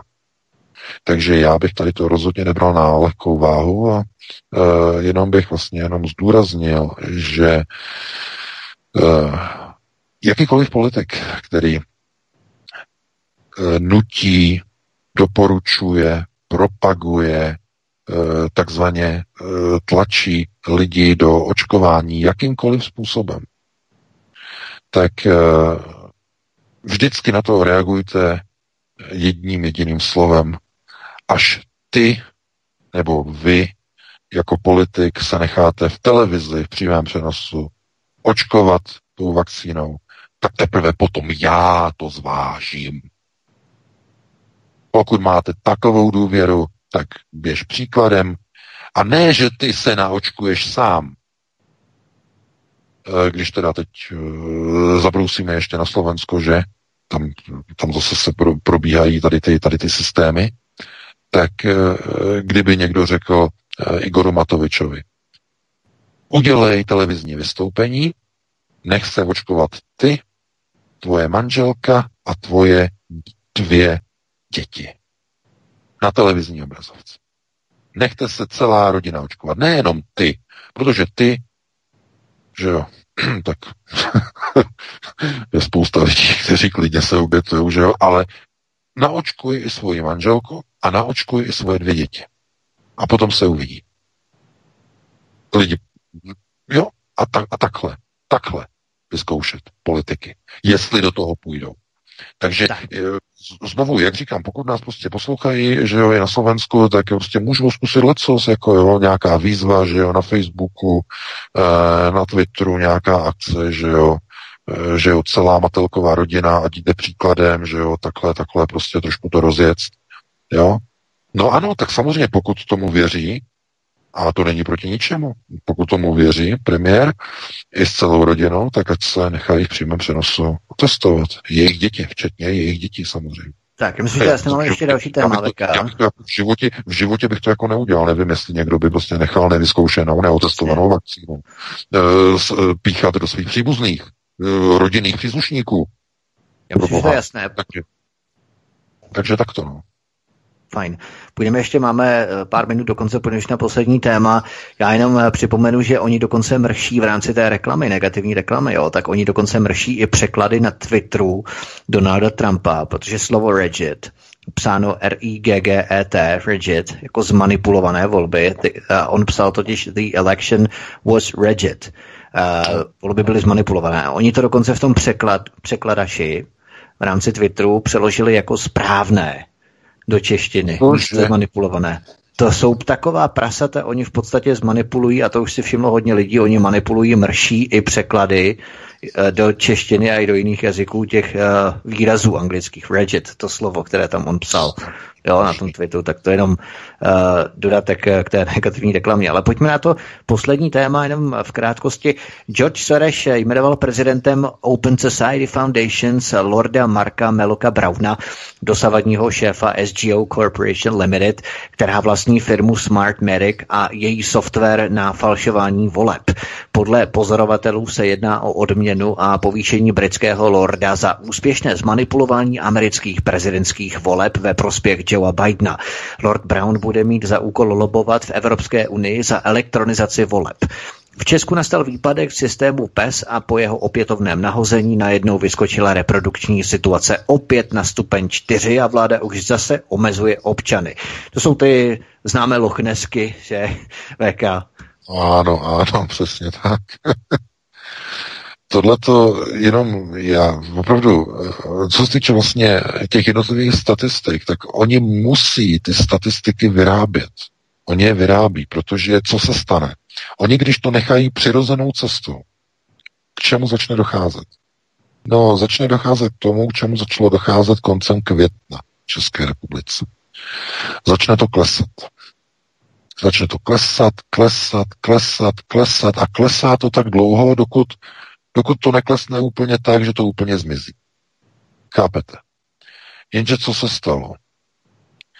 Oni de facto e, mají nějaký úkol, oni mají plán a tím plánem je celoplošné očkování. Problém je v jedné věci. Nemůžete donutit a přinutit a vystrašit lidi k očkování, eh, když eh, mezi tím, než ta vakcína přijde, tak ten virus úplně zmizí. To znamená, to by nedávalo prostě onen kýžený efekt. Takže ta koronavirová krize, dámy a pánové, se musí uměle statisticky udržovat za pomoci mainstreamových médií. Každý den, každou půl hodinu, eh, pořady, eh, reportáže, eh, grafy. Vy jdete na graf, podíváte se na statistiku úmrtí celou dobu od začátku roku 2020 statistika, grafy úmrtí v České republice kopírují plus minus nějakými drobnými odchylkami, kopírují průběh úmrtí v minulých předchozích letech. Až teprve do nedávné doby, měli jsme o tom článek, kdy uh, Andrej Babiš v ten den, to byl minulý, minulý čtvrtek, před dvěma týdny to bylo, uh, si nespomínám, tak před dvěma týdny, tak on vyhlásil plán na celoplošné testování od 20. prosince. A v ten samý den, o několik hodin dříve, ráno, Andrej Babiš to oznámil dopoledne, tak ráno někdo přepsal statistiky úmrtí za poslední, za posledních několik týdnů uh, tento rok.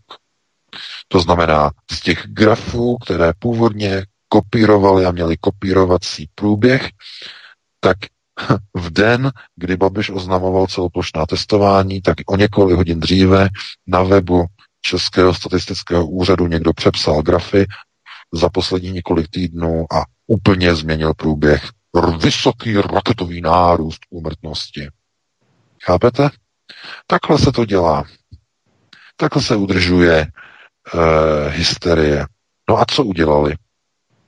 No udělali jednu věc. Zavedli systém PES.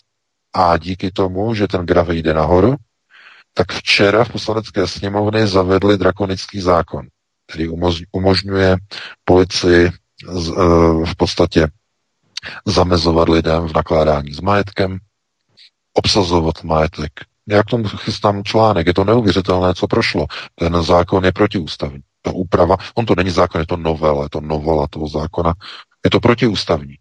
A já věřím, že ODS, věřím, že um, ehm, SPD a některé další strany, že podají stížnost k ústavnímu soudu a tato novela bude zrušena. Jde tam totiž o to, že oni zrušili podmínku nouzového stavu, dámy a pánové, to si musíme teď říct. V té novele včera oni zrušili podmínku nouzového stavu a zavedli tam, že vláda a ministerstvo zdravotnictví přenesli pravomoc na ministerstvo zdravotnictví, může vyhlašovat tato omezení na občanských a majetkových vlastnických právech, když tedy v souvislosti s pandemí nebo s epidemií SARS-CoV-2 bude usouzeno, že je potřeba přijmout omezení eh, k omezení vlastnictví os- svobody, vlastnictví osob, pohybu osob a nakládání s majetkem. A není tam za to žádná ani stanovená finanční kompenzace, když na základě této novely je zabráněno podnikateli v podnikání, v jeho činnosti. To je opět protiústavní. Protože oni si to tak udělali, že mohou eh, pod záminkou prostě koronaviru říct, že zastavujeme a vy nesmíte podnikat. Chápete? Tohle se dostává vlastně do styku eh, nebo řekněme do rozporu s občanskými právy a s lidskými právy, garantovanými tedy minimálně v mezinárodních smlouvách. Chápete? Takže hospočtí provozovatelé různých uh, systémů hromadných, že jako jsou kina, divadla, různé vlastně tady ty velké kluby a plavecké bazény a tak dále, tak dále. Tohle to všechno v podstatě je jakoby zakázané, to znamená uh, během situace, kdy oni si rozhodnou, tak oni to dají ministru zdravotnictví, ona rozhodne a on za pomoci policie v podstatě v rámci jakoby zmocňovacího zákona může omezovat vlastnická práva a i svobodu pohybu osob. Tohle to uzákonili v rámci novely včera v poslanecké sněmovně v Českém Knesetu. Takže já věřím a doufám, že dojde vlastně k podání ústavní stížnosti a dojde ke zrušení této novely. Pokud ne, no tak to teda je v koncích potom. Protože potom ministr zdravotnictví se stává mocnějším než premiér České republiky. Protože premiér tu pravomoc nemá. Ale ministrovi zdravotnictví svěřili de facto pravomoc nad policií a armádou na vynucování epidemických opatření vyplývajících z novely včera přijatého zákona.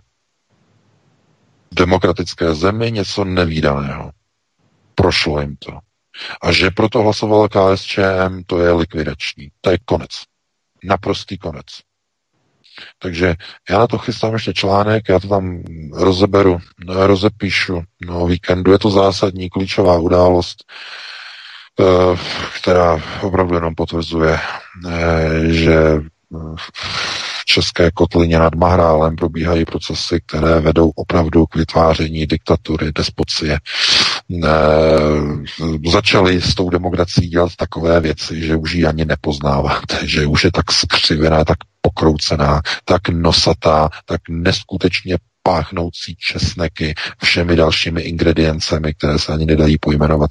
Takže já bych tady to vlastně ukončil, máme 21.02, e, dali bychom si nějakou přestávku, nějakých 7-8 minut a potom bychom se pustili do telefonických dotazů. Určitě VK si potřebuje odpočinout, já jsem spokojený všichni, protože jsme stihli všechny čtyři témata, takže to všechno v pořádku. Zahrajeme si teda písničku, já si jdu nějakou mandarinku nebo něco si tady vezmu z Afriky, globalizace a je. No a potom se podíváme na vaše telefonické dotazy, milí posluchači, budeme rádi, když nám budete telefonovat a nášet vaše otázky, prosíme buďte stručnější nebo snažte se, pokuste se být stručnější a vy, co zavoláte jednou, tak už prosím po druhé nevolejte a nechme místo i dalším, kteří se chtějí dovolat, protože je vždycky smršť a hodně lidí a potom nám v e-mailech vyčítáte, že jste se nemohli dovolat, protože se tam někteří dovolávali dvakrát. Tak prosíme, buďme opravdu ohleduplní a zkusme dávat prostor i další lidem. Takže posloucháte svobodný vysílač. Dnešním hostem je šéf redaktor alternativního spravodajského serveru Aeronet.cz pan VK. Od mikrofonu vás zdraví Vítek a Petr Václav ze studia Midgard bude mít pod taktovkou i další třetí hodinu v rámci telefonických dotazů. Hezký večer. Nezapomeňte se prosím přihlásit k odběru tohoto kanálu svobodného vysílače, abyste nic nezmeškali. youtube.com lomeno c lomeno radio sv studio tapin radio. Dejte si prosím odebírat tento kanál kliknutím na červenou ikonku v horní pravé části obrazovky s nápisem odebírat a zaškrtněte také symbol zvonečku, abyste byli informovaní o nahrání každého nového pořadu. Tím také nepřijdete o čerstvé premiéry a rozmanité kauzy, které můžete dále sdílet na sociálních sítích. Tak jsme si dohráli a já otvírám telefonní linku můžete volat eh, své dotazy eh, do studia Midgard na telefonní číslo 774 139 044. Opakuji jenom to a připomínám, co říkal už Vítek. Volejte jednou, položte stručně rychle svůj dotaz, ať se na vás co nejvíc dostane, ať co nejvíc z vás může ten dotaz položit. Otevřená telefonní linka, vaše dotazy stručně, rychle, volejte jenom jednou, připomínám a pojďme na to. Dobrý večer, Petr Václav, vítám vás ve vysílání. Jste přímo, jste přímo ve vysílání, položte otázku.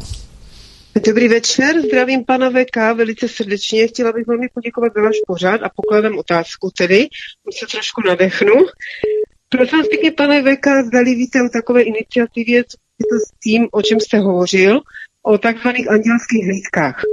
Je to občanská iniciativa pro propagaci COVID-19, respektive pro, pro, pro, pro propagaci té vakcíny Ano, aby naši vládní činitelé se nechali ovakcinovat, dát si tu včeličku, v přímém přenosu a tak dále.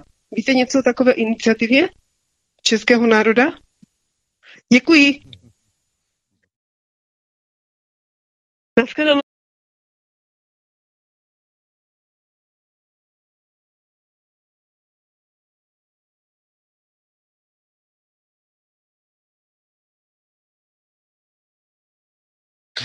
Možná, že by to mělo nějakou, nějaký vliv na něco, jo? že by prostě se jako propagovalo, aby, aby politici jako ukázali, tak by do té televize e, jako vyzývání, že politiku. Běžte do televize, běžte tam s rodinou, že jako na amerických velkých reality show, že přijde politik s celou širokou rodinou a teď tam prostě se všichni nechají prostě naočkovat.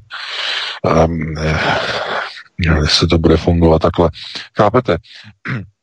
Vy to můžete vysledovat z těch reakcí politiků. Tuhle otázku položili eh, Igoru Matovičovi a položili ji Andrej Babišovi. Dvěma tedy slovenským, nebo že jo, Andrej, bývalým slovenským nebo československým eh, původem. A oba dva v podstatě se z toho vykroutili. Pokud máte jenom trochu inteligence, tak máte okamžitě jasnou danou odpověď jak byste se měli zachovat k té vakcíně. Tím je to dané a nemusíte hledat žádné další indicie. Tím je to dané. Oni, oba dva, kdyby, oni vědí, to je důležité, oni vědí, kdyby měli důvěru, kdyby věděli, že to je bezpečné, řeknou bez problému, jdeme jako první, v první den s celou rodinou, jdeme se naočkovat bez problému, bez mrknutí oka. Místo toho Andrej Babiš, že měl prostě v dětství nějaký problémy a že tohle jako se musí poradit se svým lékařem. E, Matovič na to, jako, že, a, že, že on nejdřív mají přednosti ostatní a on jako kapitán, až jako poslední se naočkuje. Chápete? Zase výmluva. Znovu výmluva. Takže máte jasnou indici od vlastních politiků. Eh, tu indici nepřehlížejte, prosím vás. Oni vědí moc dobře, oni vědí moc dobře, jak se mají správně vůči sobě a své rodině zachovat. Dokud to půjde, žádnou vakcínu za žádných okolností si nedávat. Kdyby měli důvěru, chovali by se jinak. Pokud je smrtnost těch vakcín zhruba 5%, myslím, že by to v rámci redukce sněmovny Českého parlamentu obou komor přispělo velmi výrazným krokem. Pojďme k dalšímu posluchači, Petře. Fajn. Eh, dobrý večer, jste se dočkala. Vítejte ve vysílání, položte otázku, prosím. Eh, dobrý večer, posluchačka z Arizony. Ďakujem pekne za vysielanie. Pozdravujem všetkých. Ja by som sa chcela spýtať pána Veka. Uh, som mu poslala video, uh, kde bol rozhovor medzi uh, David Icom a Celeste Solum. Bolo to na 79 Days Bad News. A bolo to o tom, čo vlastne vakcíny obsahujú. A mimo to bolo to o tom, o čom je hydrogel a quantum dot Neviem, či ste mali možnosť si to pozrieť a či sa k tomu môžete vyjadriť, lebo ten hydrogel vlastne môže byť prenesený do potravín a takisto aj do masiek a ľudia to vlastne môžu tú vakcínu vlastne vdychovať. Ďakujem pekne, do počutia. Ano, ano, ano, ano. ano. E, přímo to konkrétní, já děkuji za dotaz. E, přímo to konkrétní video jsem neviděl, ale tady o těch technologiích vím. Říká se tomu, pokud vím, e, ono to má speciální název, mikroočkování, myslím, mikroočkování. A e, používají se k tomu nanočástice jako nosná média pro vnesení aktivní látky do krevního řečiště. Dostanou se do něho vlastně skrze e, pokožku, skrze vlastně tkáň a Eh, tím vlastně je to jeden z, vlastně z nových, z, no, nových technologií nebo z nových patentů e, zaregistrovaných ve Spojených státech. To, je, to, to je něco nového. Ano, to je něco nového a jestli tohleto se nějak rozšíří, tak nebudeme mít kontrolu na točkování. Dámy a pánové. To je, to je potom problém. Obrovský problém. Protože oni to můžou dát do potravin, přesně jak paní řekla, můžou to dát na produkty, na které saháte, eh, věci, které si dáváte na sebe, do oblečení, eh, samozřejmě do roušek automaticky, do těch vnitřních částí eh, té masky nebo té roušky. Tohle to opravdu jako... A problém samozřejmě, že oni tím něco sledují, to znamená, aby to bylo takzvaně, budou říkat, je to neinvazivní, nikdo vám nestrká špejly nepříjemně e, do nosohotanu a řeknou, je to neinvazivní, jako řekli v tom videu e, Dalibora, ne Dalibora, ale e, Dana Landy a Janka Ledeckého, že ten PCR test je, je nové generace, je to nový test, kdy se nestrká špejle do nosohotanu, ale strká se jenom na zadní stranu jazyka, to znamená do krku, eh, jakože to je minimálně invazivní a tak dále, a tak dále. To znamená, oni to vedou touto cestou, aby lidé, protože lidé se bojí jehel a bojí se špejlí strkaný hluboko do nosu, což je silně nepříjemné.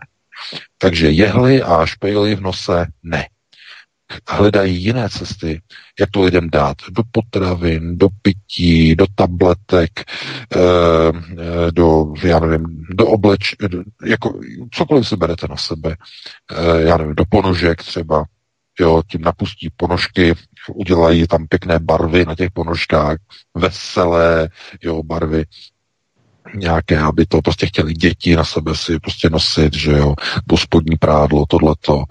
A a, nemá, a potom nebudete mít nad tím kontrolu. Chápete? Nebudete mít. A jestli to bude legální, no legalita, legalita je pouze tam, kde oni jako chtějí někde mít nějaké sankce proti někomu. Když něco chtějí, tak to vůbec udělají tak, aby to vůbec nebylo trestné. To si to uzákoní, ta mafie. Ta mafie si to uzákoní, je to legální. No. Ne, no nejenom mafie, farmaceutická politická, myslím, jako by farmaceutická politická by mohli, mafie. Tak, by mohli ve Spojených státech a dokonce i v Evropské unii zákony, že nejsou žalovatelné za škody způsobené vakcínami, dámy a pánové. Nejsou zodpovědné, mají to v zákonech. Jak ve Spojených státech a Evropské unii. Mají indemnitu. To znamená nežalovatelnost. No, chápete? To jako by se řeklo, oni mají indemnitu na vraždění. Můžou vraždit lidi a když zabijou lidi, nic se jim nestane, protože mají nežalovatelnost zajištěnou od zákonodárců Evropské unie a Spojených států v kongresu. To je síla. Chápete? Takže pozor, s, s, s legalitou a s něčím, že zákon něco zakazuje, nebo, nebo něco by potom stíhali, to je pouze pro gojím, gojím.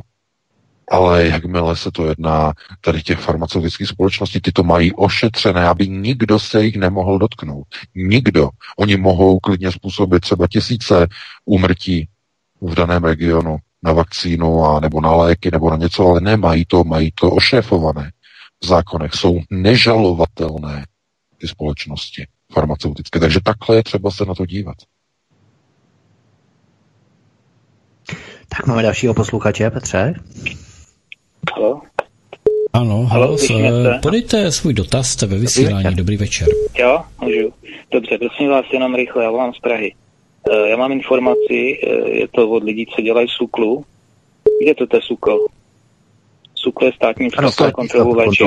No, no, no, no, no, tak tyhle ty lidi zjistili, že normálně to, co máte v těch vakcínách, tak to oni dávají do těch testovacích špejlí, to strkají lidem do nosu. Jo, abyste to věděli. A e, další věc, e, viděl jsem rozhovor s Markem e, Volnerem, a on tam jako dost útočil na uh, Ironet a tady na ty a oni se ho ptali, proč jako uh, útočí na tak bezvýznamný médium, jako je ten a on říkal, pozor, pozor, uh, oni nejsou bezvýznamný médium, oni už pokrývají 25% mediálního trhu. Tak abyste to věděli, jo? A to řekl Ma- Marek Volner, tohle to řekl v rozhovoru. Já, já už nevím, prosím vás. Jenom ještě jednou... Ještě chviličku vydržte, vydržte nám ještě. na telefonu, VK ještě. Já bych se chtěl jenom zeptat, jaký to byl pořad, to by mě docela zajímalo. Já, Česká televize vás, někdy, kdy, jaký vám to, den, ne, ne, ne, to byl nějaký, rozhovor. jako ty, co se vydávali za alternativu, jestli to byl ten, uh, co ten Xaver, nebo jak, já nevím, teďko opravdu, já těch pořadů vidím hodně. Takže a jenom, jenom asi pro informaci, prosím vás, jestli si pamatujete z dřívějška, jak zlikvidovali, jak zlikvidovali mm, tu dělnickou stranu tak eh, to eh, lidi asi nezaregistrovali. Já jsem tehdy úplně náhodou jsem čet článek eh, z Mladý fronty dnes a tam těsně předtím, než je zlikvidovali, jak na ně hodili, že, že mají tu něco společného s tím útokem na tu cikánskou rodinu, tak si představte, že oni měli průzkum veřejného mínění, tehdy měli být volby a dělnická strana měla podle těch průzkumů přes 11% přes 11% měli preference a najednou prostě tohle to a Topolánek okamžitě normálně na ně zaklek a okamžitě likvidovali. Oni teda měli připravený další alternativní názvy těch stran, ale už jim to bylo by platný. Takže to jsem jenom pro připomínku, že e, vy jste jako už teďko v hledáčku a jaké, jakýkoliv, e, jakákoliv záminka se jim prehodí k tomu, aby vás likvidovali. Jo? Takže 25% mediálního trhu. Pamatujte si to. No, to je jo? hodně, tak, no. Poměrně. Tak jo. jo? Děkujeme, děkujeme za telefonem. Mějte se hezky, díky.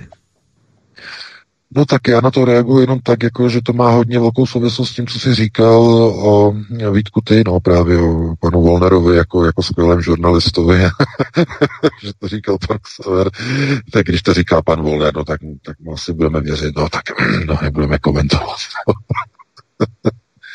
ne, jako nevím, jak se na to prostě někdo dívá.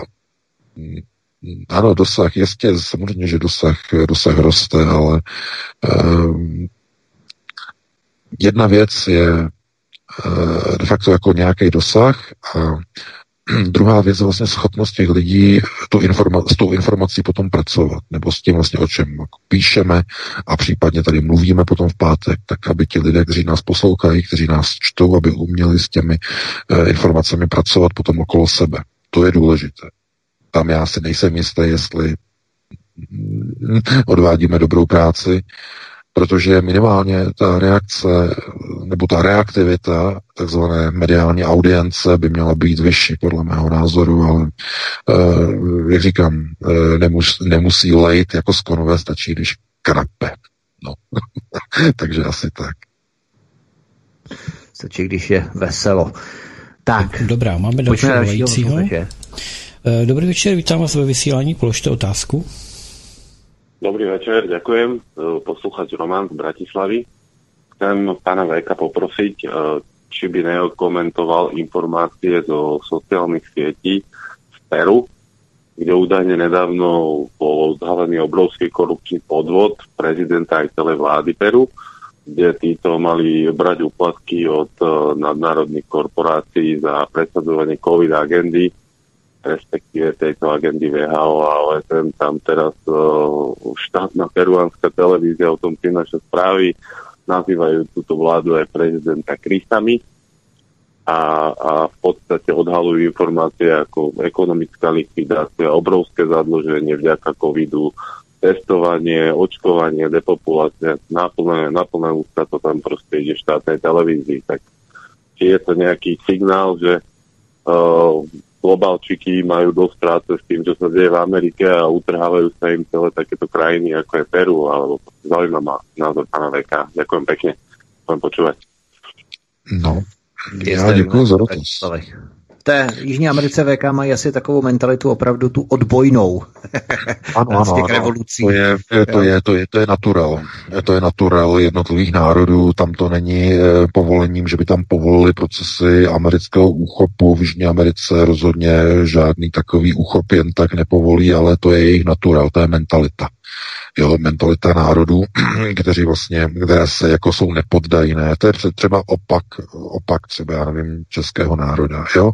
To znamená, e, přežít za každou cenu, za každé situace, podřídit se, adaptovat se, procesy adaptace, adaptability, jo, to je definice vlastně českých národů e, de facto v, prostoru, v prostředí Evropy, e, Rakousko, Uhersko, že Eh, nacisticky, eh, to potom svoboda, chvilku, že taková úzce vymezená, potom protektorát, potom komunismus, teď všeobjímající neoliberální kapitalismus, už pomalu končící a pře, pře, překlápějící se do nového modelu neomarxismu. Takže ano, na, takový, takový ten národní naturel jako definuje do značné míry tu společnost a vychází eh, z kulturních, historických a sociálních předpokladů. Které, to jsou ty dlouhé procesy řízení, které se nedají nějak přešroubovat, přenastavit. Ty jsou totiž zakořeněné přímo v genetickém podpisu jednotlivých národů, hluboko, hluboko uvnitř historicky i sociálně zakořeněné, zapuštěné. A e, proto v tom českém prostoru, když mluvíme tedy znovu ještě jako jednou o té alternativě, o tom dosahu a jestli to je 25%, nebo je to 15%, nebo je to 10%, e, není ani problém s, tím, s tou dostupností nebo dosažitelností nebo tím dostupem, dosahem e, těchto médií, ale jakým způsobem dokážete ovlivnit toho koncového příjemce. To je to zásadní, to klíčové. Jestli on dokáže s těmi informacemi pracovat tak, aby dokázal změnit svůj vlastní život.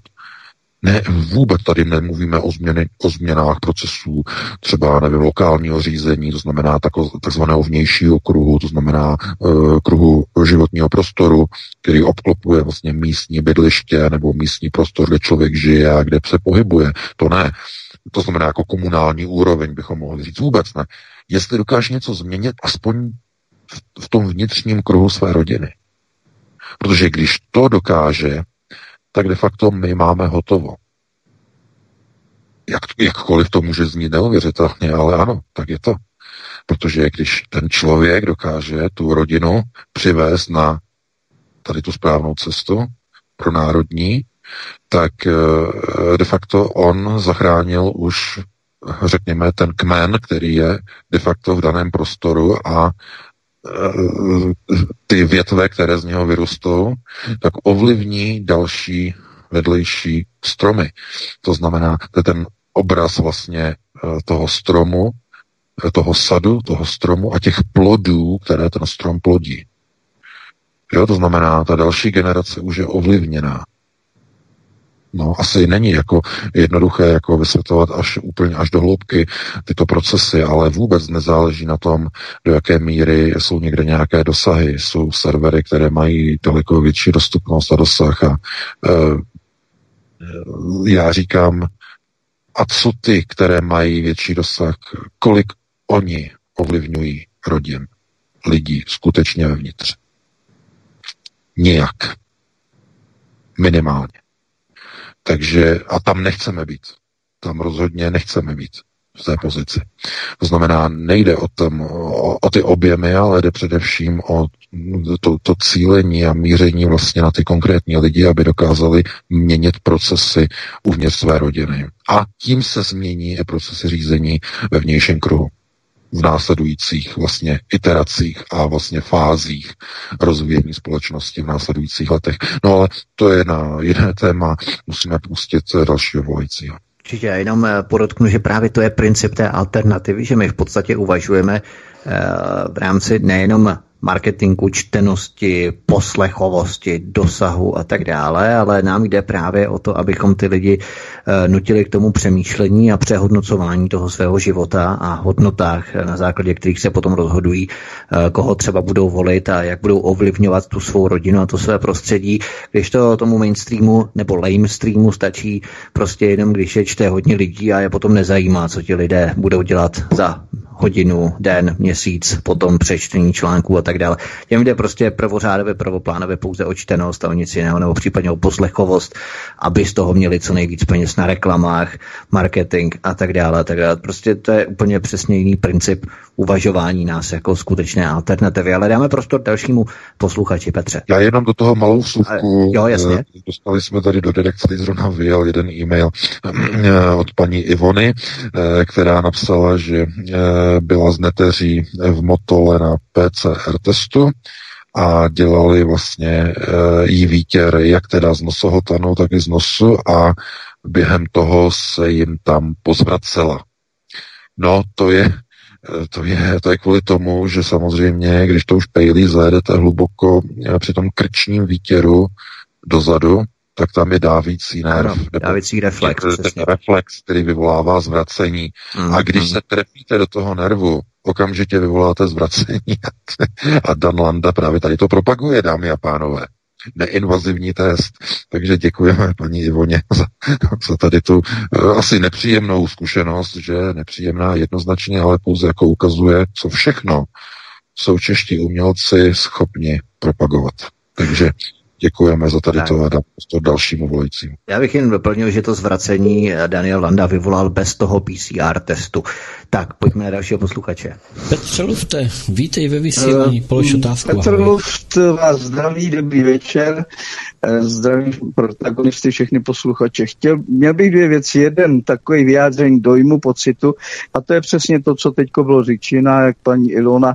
Mně bylo totiž silně do zvracení, když jsem si vyslech to video, nebo shlédl video eh, pana eh, Landy, a toho zpěváčka našeho krásného, ledeckého, tak se mě chtělo zvracet. Jak tam rozšafným způsobem říkají, jak, jak si nastavili e, vládě zrcadlo, že není schopná udělat pořádné testy, které nejsou nepříjemné a tak dále, takový keci, blbý keci. Kdyby šlo o nějakého šíbra, který se motá okolo kšeftů s, s, s testy nebo s vakcínami, tak bych řekl, no dobře, tak je to jeho obor, uh, vydělal si v tom, ale když to vidím, co udělají do, do dneška nebo do teďka, doufám, že jenom do teďka nejpopulárnější, jedni z nejpopulárnějších zpěváků a tohle tomu se propůjčí eh, v rámci toho, že jim jde jenom o kšeft.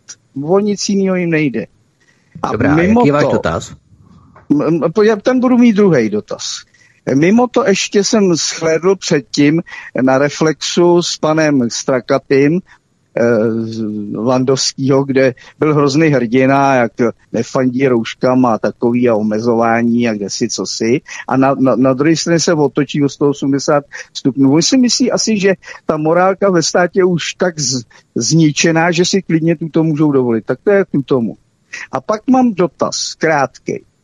Teď se e, blíží příští rok, sice je to ještě docela dlouho, je to skoro rok, parlamentní volby a teď se tady špekuluje, predikuje, kdo, jaká strana, kde si, co si. Já říkám jednu věc. Teď přijdou volby pro lidi. Přijdou volby, kdy se začne vakcinovat. A pak bude ta pravá volba e, lidí, jestli se nechají nebo nenechají. Když se nenechá milion lidí, tak co s tím budou dělat? Ale to bude ta volba. Já se obávám, že na tohleto lidi ještě nejsou připraveni z hlediska toho, že by kladli ve velkém měřítku odpor. Jaký na to máte názor? To je všechno, mě, mějte se hezky, budu poslouchat. No, děkuji. E, tak já na to mám názor takový, že se bude dívat, jak to bude jinde. To znamená, lidé se budou dívat tam, kde se bude očkovat, eh, vakcinovat rychleji, zejména tady ve Spojených státech eh, a budou jednotlivá média teda, no tak média, spíš jenom alternativní, přinášet informace o negativních projevech. To znamená, kolik lidí třeba zemře na ty nové vakcíny, jaké vedlejší účinky, jaká postižení eh, se projevují, v jakých procentech u té vakcíny. A ty informace se potom rozšíří samozřejmě a ovlivní ochotu obyvatelstva nechat se očkovat v jednotlivých zemích. Obecně v těch ostatních, které budou očkovat pomalejším tempem nebo budou až třeba v druhé vlně e, těch vakcín a tak dále a tak dále. To vý, výrazně uvolní. Proto je, znovu odhad, oficiální odhad e, mluvil o tom Primula, ještě minulý ministr zdravotnictví, že oni mají ty statistiky a že mm, očekávají, že se nechá, že to není žádná sláva a že očekávají, že se nechá tak nějakým způsobem naočkovat zhruba 35% populace, když jako se zadaří. Jo, když se zadaří. 35%, a to není nic moc. Protože podobně se nechávají lidé očkovat na chřipku, zhruba 35%. a že víc to nebude. Protože on vysvětloval, že se nechávají očkovat většinou jenom lidi, kteří se už nechávají očkovat. Jsou zvyklí se očkovat, tak ti ano, ti ano, ale ti, kteří se nikdy neočkovali, že se nenechají zřejmě očkovat ani na ten koronavirus. On to vysvětloval, že jako z toho mají obavy. No, ano, je to tak, protože jako ten nezvyk eh, je samozřejmě klíčový a když budou nějaké negativní odezvy, tak o to méně lidé budou mít tendenci nechat se očkovat. Ale pozor, jiná, jiná věc je taková ta dobrovolnost a jiná věc je, dobrovol, jiná věc je takzvaná dobrovolnost na sílu. Protože ve chvíli, kdy zaměstnavatel řekne, uh, u nás můžou v našem podniku, v našem úřadě, v našem supermarketu, uh, v naší organizaci pracovat jenom očkovaní lidi, tak v tom okamžiku se mění situace. Ale takovým dramatickým způsobem, že si to ani nedovedete představit. V tom okamžiku ta účast na očkování vystoupá někam k 80% populace možná 85%. V tom okamžiku. Záleží pouze na tom, jak se to narafičí. Jak to narafičí na lidi, jakým způsobem si lidé nechají e, prostě dělat ten, e, ten štelung, to nastavování s jednotlivými, s jednotlivými občanskými a lidskými právy, které jim ještě globalisté laskavě nechali. Rok 2021 bude, bude, bude klíčový. To já se nechám potom na e, příští, příští pátek, příští vysílání, protože to bude poslední v tomto roce, potom až po novém roce, potom toho osmého, ale e, popovídáme potom příští pátek o, nebo pát, jako o, o, o tom v podstatě, co se chystá, e, co globalčiky mají za lubem, protože to je velice důležité. Tenhle ten rok, někdo říká rok přelomový, rok klíčový, Mm, tohle byl rok destrukce, bourání. Rok 2021 bude rokem budování. Globalčiky se chopí zednářských lžic a úhelníků. Budou vyměřovat a vykreslovat nový světový řád. Rok 2021. A bude třeba k moci dostat kádry. Už ne marionety, už ne Eh, Nýmandy, kterým se dá do ruky kladivo, aby bourali a rozbíjeli staré systémy, ale budou už se objevovat uh, nové kádry, zkušené kádry, které se nezakecají.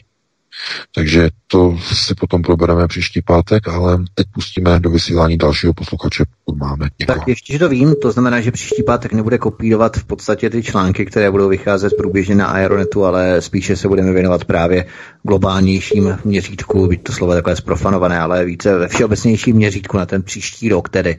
Vezmeme to, vezmeme to jako nějaké schrnutí tohoto roku, to znamená, probereme, řekněme, nějaké to, to hlavní obsáhnutí toho, co se stalo, eh, co se dá očekávat do nového roku, zanalizujeme vlastně procesy, které probíhají a které budou probíhat ještě do konce roku, jak v České republice, na Slovensku, tak potažmo v Evropě, v Severní Americe. Uděláme nějaké, nějaké takové ty vhledy, jak já říkám, prostě do těch, do těch souvislostí, které nás budou čekat v novém roce. Takže takhle bychom si to dali příští asi první hodinu v podstatě revize roku 20 a druhá hodina predikce do roku 21. Asi tak zhruba. Co, co. A tak, půjdeme na, na dalšího posluchače. Petře. Tak jste se dočkala, dobrý večer, jste ve vysílání, položte otázku. Dobrý večer, všechny zdravím. Měla bych takový stručný dotaz na pana VK. V Německu jsou přece roušky povinné a viděla jsem sama na vlastní oči, že je tam masivně lidi nosej. Jak vy to děláte? Nenosíte, nenosíte je nebo nosíte tam, kde je to povinné? Děkuju. No, děkuji za dotaz. Díky, hezký večer. No, tak eh, vě, většinou já teda se nechodím nikde pěšky, se pohybuju autem. Tady jako těžko někde pěšky chodit. A na nákupy chodí manželka, jo. Takže já se tomu úspěšně vyhýbám. Takže takhle, no, samozřejmě, bych na to odpověděl. Fajn, máme eh, za tak krátkou dobu dalšího posluchače, Petře? Ve vysílání položte otázku. Já vás zdravím, pane Petře, zdravím pana Vítka, zdravím uh, velitele kolotoče. Přeju hezký večer. Mám jednoduchý a rychlej dotaz. Nikde se nemůžu dohledat, uh, kdy, v jaký den vůbec byla vyhlášena oficiálně tady uh, epidemie nebo pandemie. Jestli víte nějaký přesný termín, protože od toho by se vlastně odvíjelo všechno, že jo? Veškerý tyhle ty uh, lockdowny a podobně. Toť vše. Myslíte, Zdravím vás. druhá vlna od září, anebo tu první vlnu jaro 2020? Uh, de facto, de facto asi obě dvě vlny, protože oficiálně to já to nemůžu dohledat nikde. Ani, ani jedno, že by bylo někde přesně definováno, ano, vyhlašujeme pandem, třeba pandemii jo, na území státu České republiky nebo epidemii. Nikde to prostě nepadlo, jo, to je prostě všechno proti srsti, jo, co oni dělají. Takže já vás zdravím z Karlových farů a děkuju a uh, nashledanou. Taky hezký večer. Ta druhá vlna byla rozostřená, ta první vím, že, a to bych našel někde v poznámkách, bylo to nějaký 11. 12. březen. Tehdy přesně, to si pamatuju, ten čtvrtek, kdy se vyhlásil v podstatě ten první velký lockdown v rámci té první vlny, ale ta druhá vlna přesně VK, jak říkal pan posluchač, byla taková rozostřená, nikdo pořádně ani neví, kdy, kde, co začalo, co skončilo a to je účel možná.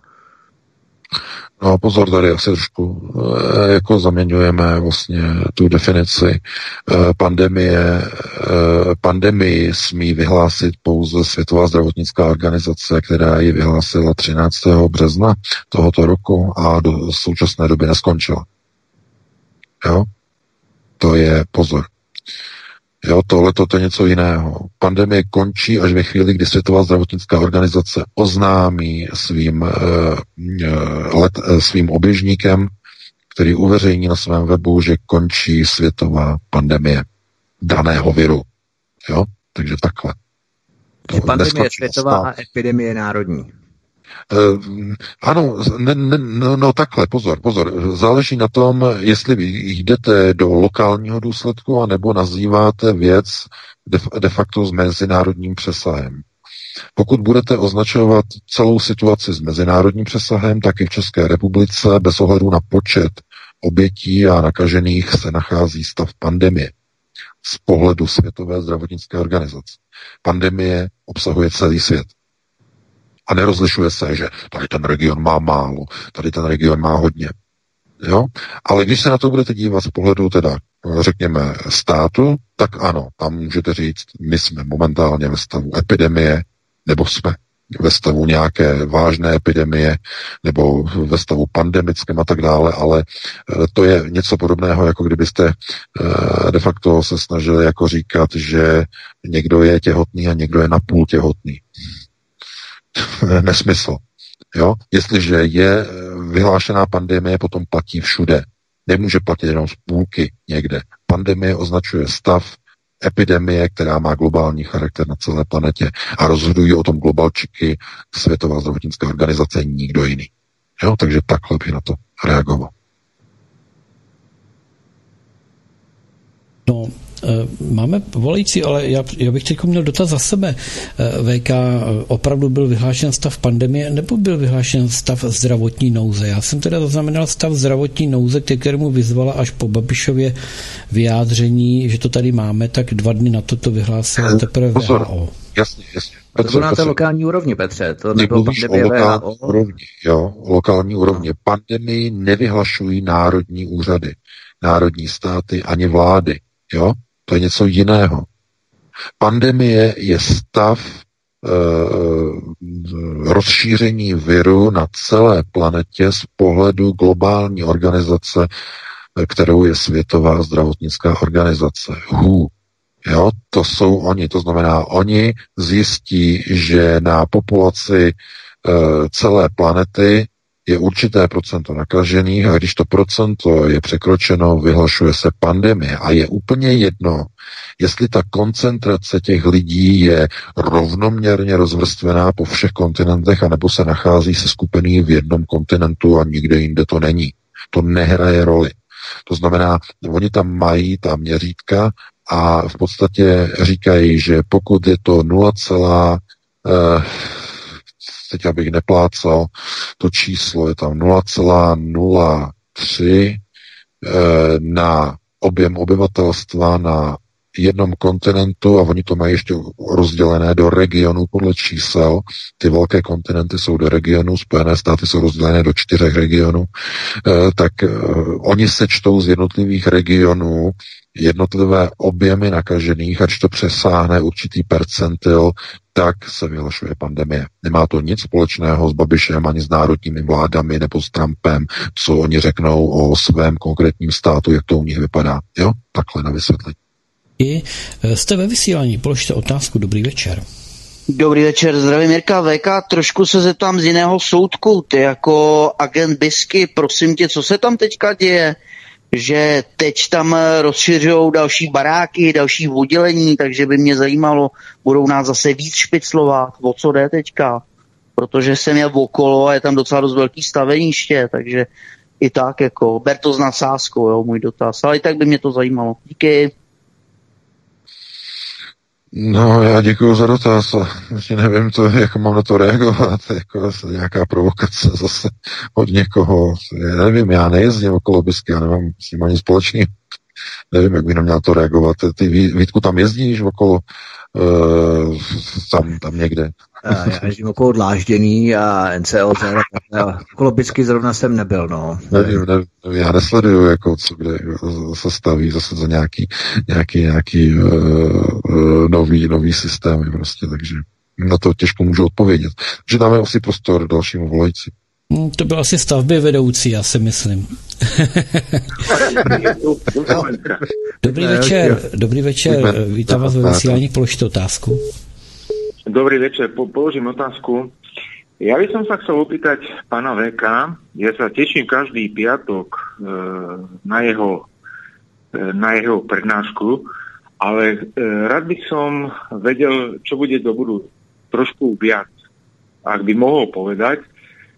A, e, a ešte by som rád e, pripomenul jednu vec, že a aj keď to nerad robím, a ospravedlňujem sa už dopredu. Hamím sa za to, čo poviem teraz, ale musím to povedať, lebo mám to na jazyku a chápem, že e, ma pochopíte. Tak je to tá vec, že na jar zblbol celú alternatívu s tým, že COVID pobláznil, s COVIDom pobláznil s tým, že čo sa bude diať podľa toho, čo je v Číne. Ja chápem, všetko sa vyvíja a my všetci sa učíme. Ale keby mi k tomu mohol niečo povedať. A pozdravujem Pecin a rád by som ešte k tomu Pecin e, povedal, že e, potrebujeme zdroje, odkiaľ majú tieto informácie. Tak ďakujem vám pekne, dovidenia, teším sa a budem počúvať. Také hezký večer.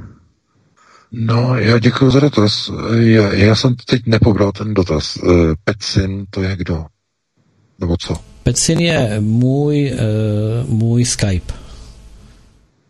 To se aha, týká mě asi jo. pravděpodobně.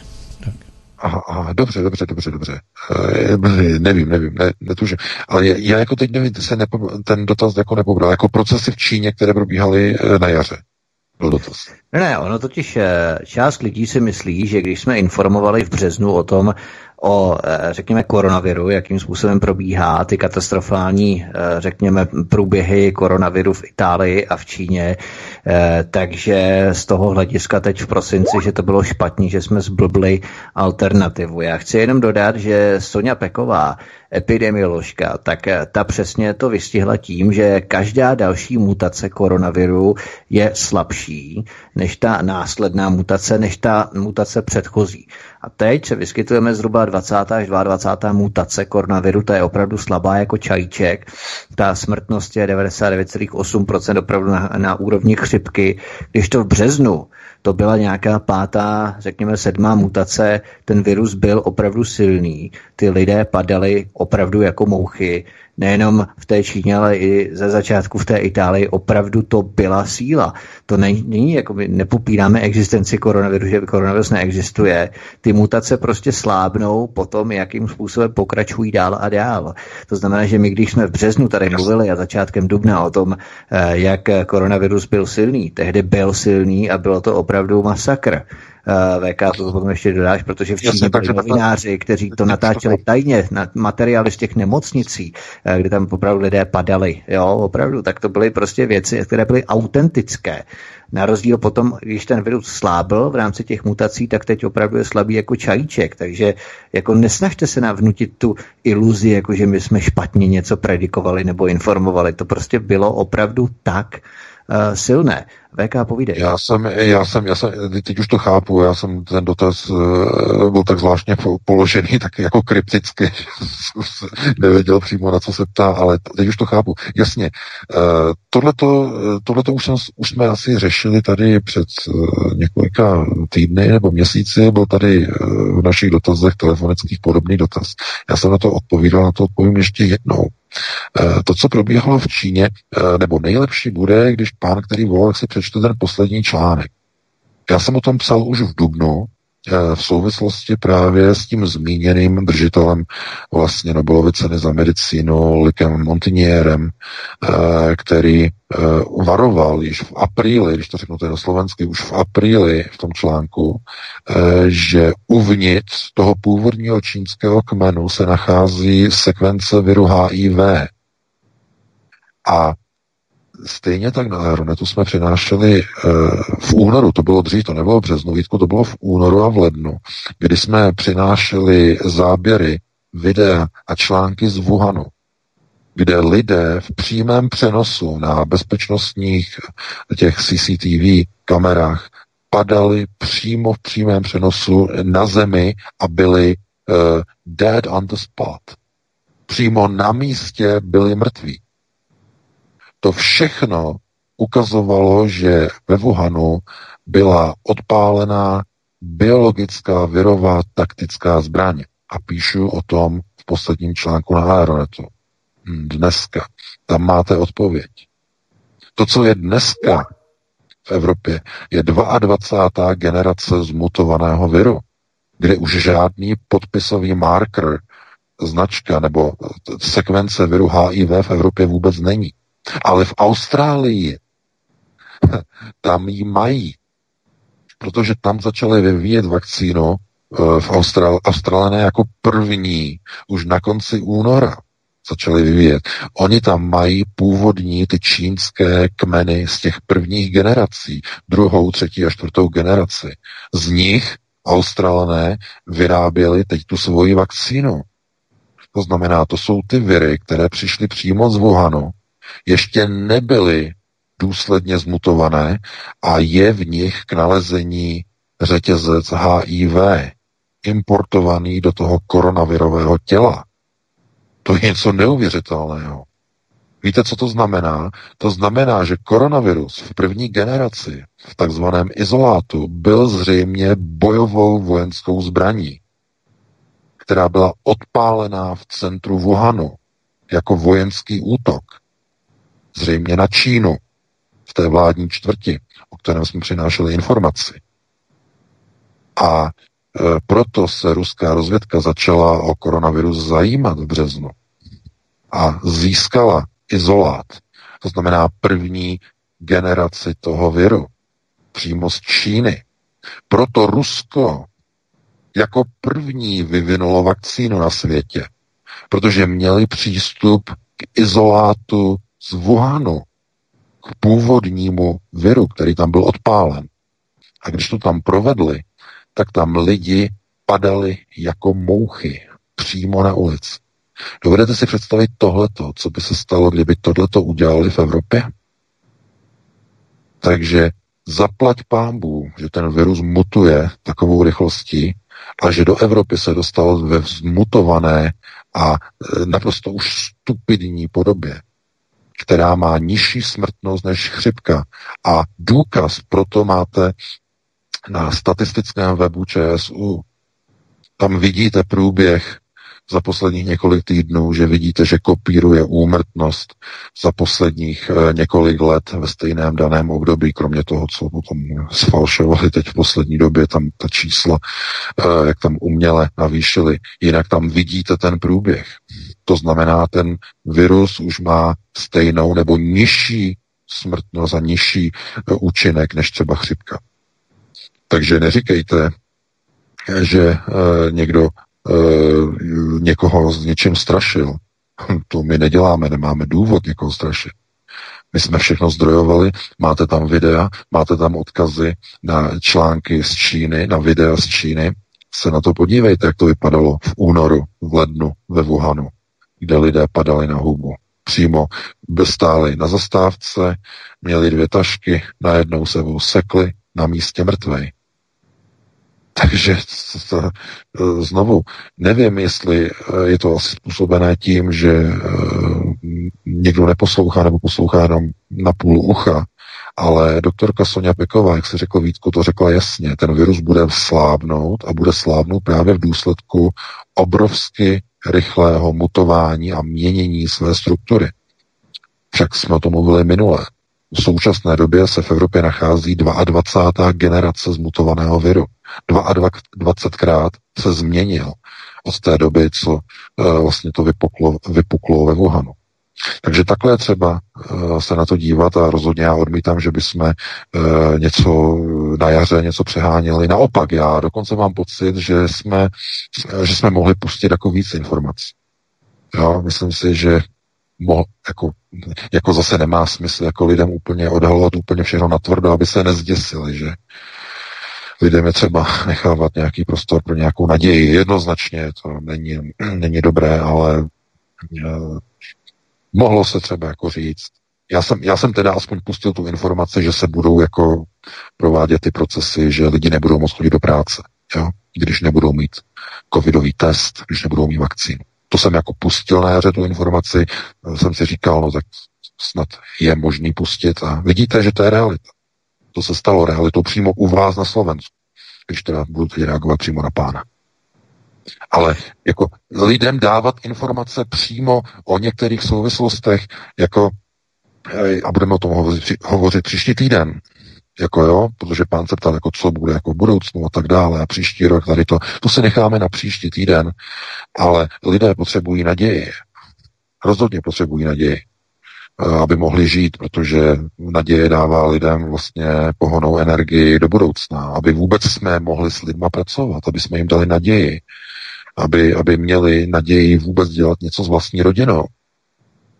Eh, protože ta změna je v lidech, vychází z vůle lidu a ten lid musí mít sílu vůbec se snažit o nějakou změnu.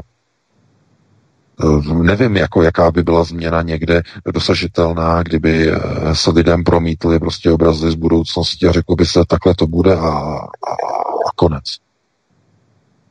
Protože hm, možná jste sledovali některé filmy, ale budoucnost jako není daná. Ne napevno ne napevno. Iteračně se dá v některých bodech uzlech měnit. O to se de facto snažíme na alternativě v trochu jiných přesazí, přesazích a tak dále a tak dále. Ale každopádně tohle to už je asi poslední, nebo to byl poslední dotaz, máme 22.02. No, VK, já nevím, jestli, Petře, jestli nečeká ještě poslední posluchač, protože jsme řekli, že si v 55, že dáme ještě prostor poslednímu posluchači, poslední... jestli nikdo nečeká na drátě. Poslední posluchač čekal a právě tak. spadl z drátu, ale máme volajícího, tak já vemu Pepu ještě z Pardubic. A... Musíme opravdu stručně, aby jsme nepřetrhli no. dalšího studia. Pepo, já tě zdravím, ahoj, prosím tě stručně, pojď do toho. Já jsem chtěl velice stručně, už můžu, jo? Samozřejmě, povídej. Jo, Pepo, zdravíme tě, zdravíme. No, já jsem chtěl takhle, když normálně teďka už je geneticky modifikovaná ta vakcína, jo, která má obsahovat DNA, RNA, nebo jak se to jmenuje, jo, kde máme záruku, protože uh, veškeré vakcíny, co děti mají dostat třeba do věku 10-12 let, kde máme záruku, už to má tak někdo zmáklý, že už to nebude i v těchto těch vakcínách, nejenom v koronavirovi. To je všechno? Hmm. To je vlastně všechno, no, protože pro mě to je docela dost důležitý, dost vnoučat mám. Budeš a... smutný, ale VK ti odpoví. Měj se hezky, ahoj. Jo, zdravím. Tepo, ahoj. Ahoj. No já děkuji za dotaz, ale to je jako kdyby je spousta vakcín a děti se nechávají očkovat a proti obrně a proti tetanu a proti dalším věcem, ale to je rozhodnutí na každém rodiči, jo, jednoznačně. To znamená, rodič musí sám podle sebe vědět, že jo. Rodič byl očkovaný, že jo, ještě komunistickýma vakcínama, který byly dělený pro vojáky. Vakcíny vyráběl Sevak, že jo, který teda teď je zprivatizovaný a tam se budou vyrábět právě covidové vakcíny pro společnost Moderna, eh, nebo AstraZeneca, teď nevím. No to je ten závod nedaleko u Prahy eh, bývalý závod v Sevaku. Eh, takže tam se, to se, tam se vyráběly vakcíny pro vojáky, vyráběly se vojáky pro veřejnost, pro populaci před, před rokem 89 pro celé Československo. A to byly vakcíny, které byly vlastně na bývalém sovětském modelu, to znamená takové ty, ty eh, dvousložkové vakcíny, eh, klasické, kdy se očkovalo ve dvou kolech, jo, to znamená, dvou, to znamená dvoufázově. A i u těch, i u těch tehdejších vakcín, u těch takzvaně socialistických, komunistických, tam také byly vedlejší účinky, ale to většinou se na to, nebo na to jste se mohli jako dívat tak, že eh, ty vedlejší účinky u těch socialistických vakcín byly de facto jako nějakým jakoby důsledkem, eh, který de facto byl z vůle vlády a výzkumných laboratoří úmyslně minimalizován a zmenšován na takové riziko, aby nepředstavoval ohrožení pro populaci. To byla jiná situace než je dnes, kdy vakcíny vyrábějí zahraniční soukromé společnosti s cílem profitu, profitace, a nebo ještě něco dokonce horšího. Něco ještě mnohem horšího, než je profit. Když někdo vyrábí vakcíny na profit, tak eh, to ještě neznamená, že ty vakcíny jsou špatné. Dokonce je určitá záruka, že by mohly být jakoby dobré, protože když někdo chce mít dobrý biznes, snaží se o dobrý výrobek. Takhle bychom se na to mohli dívat z hlediska biznesu. Ale víte, co se stane, když někdo vám vakcíny proplácí, když vám je dává zadarmo, když je sponzoruje a dotuje, abyste je měli skoro zadarmo, jako to dělá Bill Gates a jeho nadace, která sponzoruje testy, jejich výrobu, sponzoruje vakcíny a jejich výrobu pro mnohé země. Z čeho? Z čistého altruismu. To je to, čeho já se opravdu strašně bojím. Jsou vakcíny takzvaně zadarmo, pro dobro, stejně jako služby, které jsou nějakým způsobem s tím spojené. To je, to je to nejhorší, čeho jako člověk musí mít opravdu obavy a strach, protože kdokoliv vám vždycky něco dává zadarmo, je zatím nějaká schovaná čertovina. Něco se snaží tím získat, něco importovat, eh, získat eh, nějaký benefit, něco, protože nic není nikdy zadarmo. Vždycky něčím musíte zaplatit. Čím? Proč by někdo zadarmo vyvíjel vakcíny pro takzvané chudé rozvojové země, jako dělá Bill Gates. Co tím sleduje? Takže tohle to bylo na jinou diskuzi, eh, je to pro vaše zamyšlení, máme 22.07, takže já se loučím, loučím se s tebou Vítku i s tebou Petře, se všemi našimi eh, posluchači a čtenáři. Uslyšíme se tedy opět za týden, tedy naposledy v tomto roce. Eh, bude to trochu jiné, to příští páteční vysílání, no a e, pokud si najdete čas, tak určitě to bude mít takovou předvánoční už náladu v rámci možností, no a pro tuto chvíli já vám přeji pěknou, krásnou, dobrou noc. Já se s tebou taky loučím, VK, mě se moc krásně, moc děkuji za pořád, s tebou také, Petře, i s vámi, milí posluchači, děkujeme vám za vaše telefony a za sdílení a komentování našich pořadů. Jen závěrem přihodím eh, informace, že v roce 2012 už druhým největším dárcem a sponzorem VHO, Světové zdravotnické organizace, byla nadace Byla a Melindy Gatesových, konkrétně 250 milionů amerických dolarů. A to už bylo v roce 2012. Navíc Univerzita Johna Hopkinse, eh, která schromažďuje teda ta takta, také má velmi výrazné sponsoringy právě od nadace Byla a Melinda Gatesových. Takže to jsou takové také informace nutné k zamyšlení. Takže to by bylo všechno. Mějte se krásně od mikrofonu vás zdraví vítek, přeju hezký večer. Zůstaňte s námi, zůstaňte s svobodným vysílačem, případně si přečtěte články na Aeronetu a příští pátek jsme tu opět jako na koni od 19 po 19. hodině. Hezký večer. Pánové oběma děkuji, děkuji tobě Vítku, děkuji tobě VK, děkuji všem, co jste volali. Omlouvám se, kteří jste se nedovolali, nevadí, třeba příště se vám to zadaří. Náš pořad končí, mějte se fajn, zítra se uslyšíme ze studia Midgard, budeme mít takový trošku volnější pořad, budeme se zamýšlet nad třemi lety toho našeho vysílání, takže se na vás budu těšit. No a teď už předáváme pochopitelně Soně po písničce, takže pojďme si zahrát a potom už další studio. Mějte pěkný poslech tady na svobodném vysílači a kdo ještě nejdete spát, tak ať se vám dobře poslouchá, kdo jdete spát, tak dobrou noc. Mějte se fajn, to vše od mikrofonu Petr Václav. Prosíme, pomožte nám s propagací kanálu Studia Tapin Rádio Svobodného vysílače CS. Pokud se vám tento nebo jiné pořady na tomto kanále líbí, klikněte na vaší obrazovce na tlačítko s nápisem Sdílet a vyberte sociální síť, na kterou pořád sdílíte. Jde o pouhých pár desítek sekund vašeho času. Děkujeme.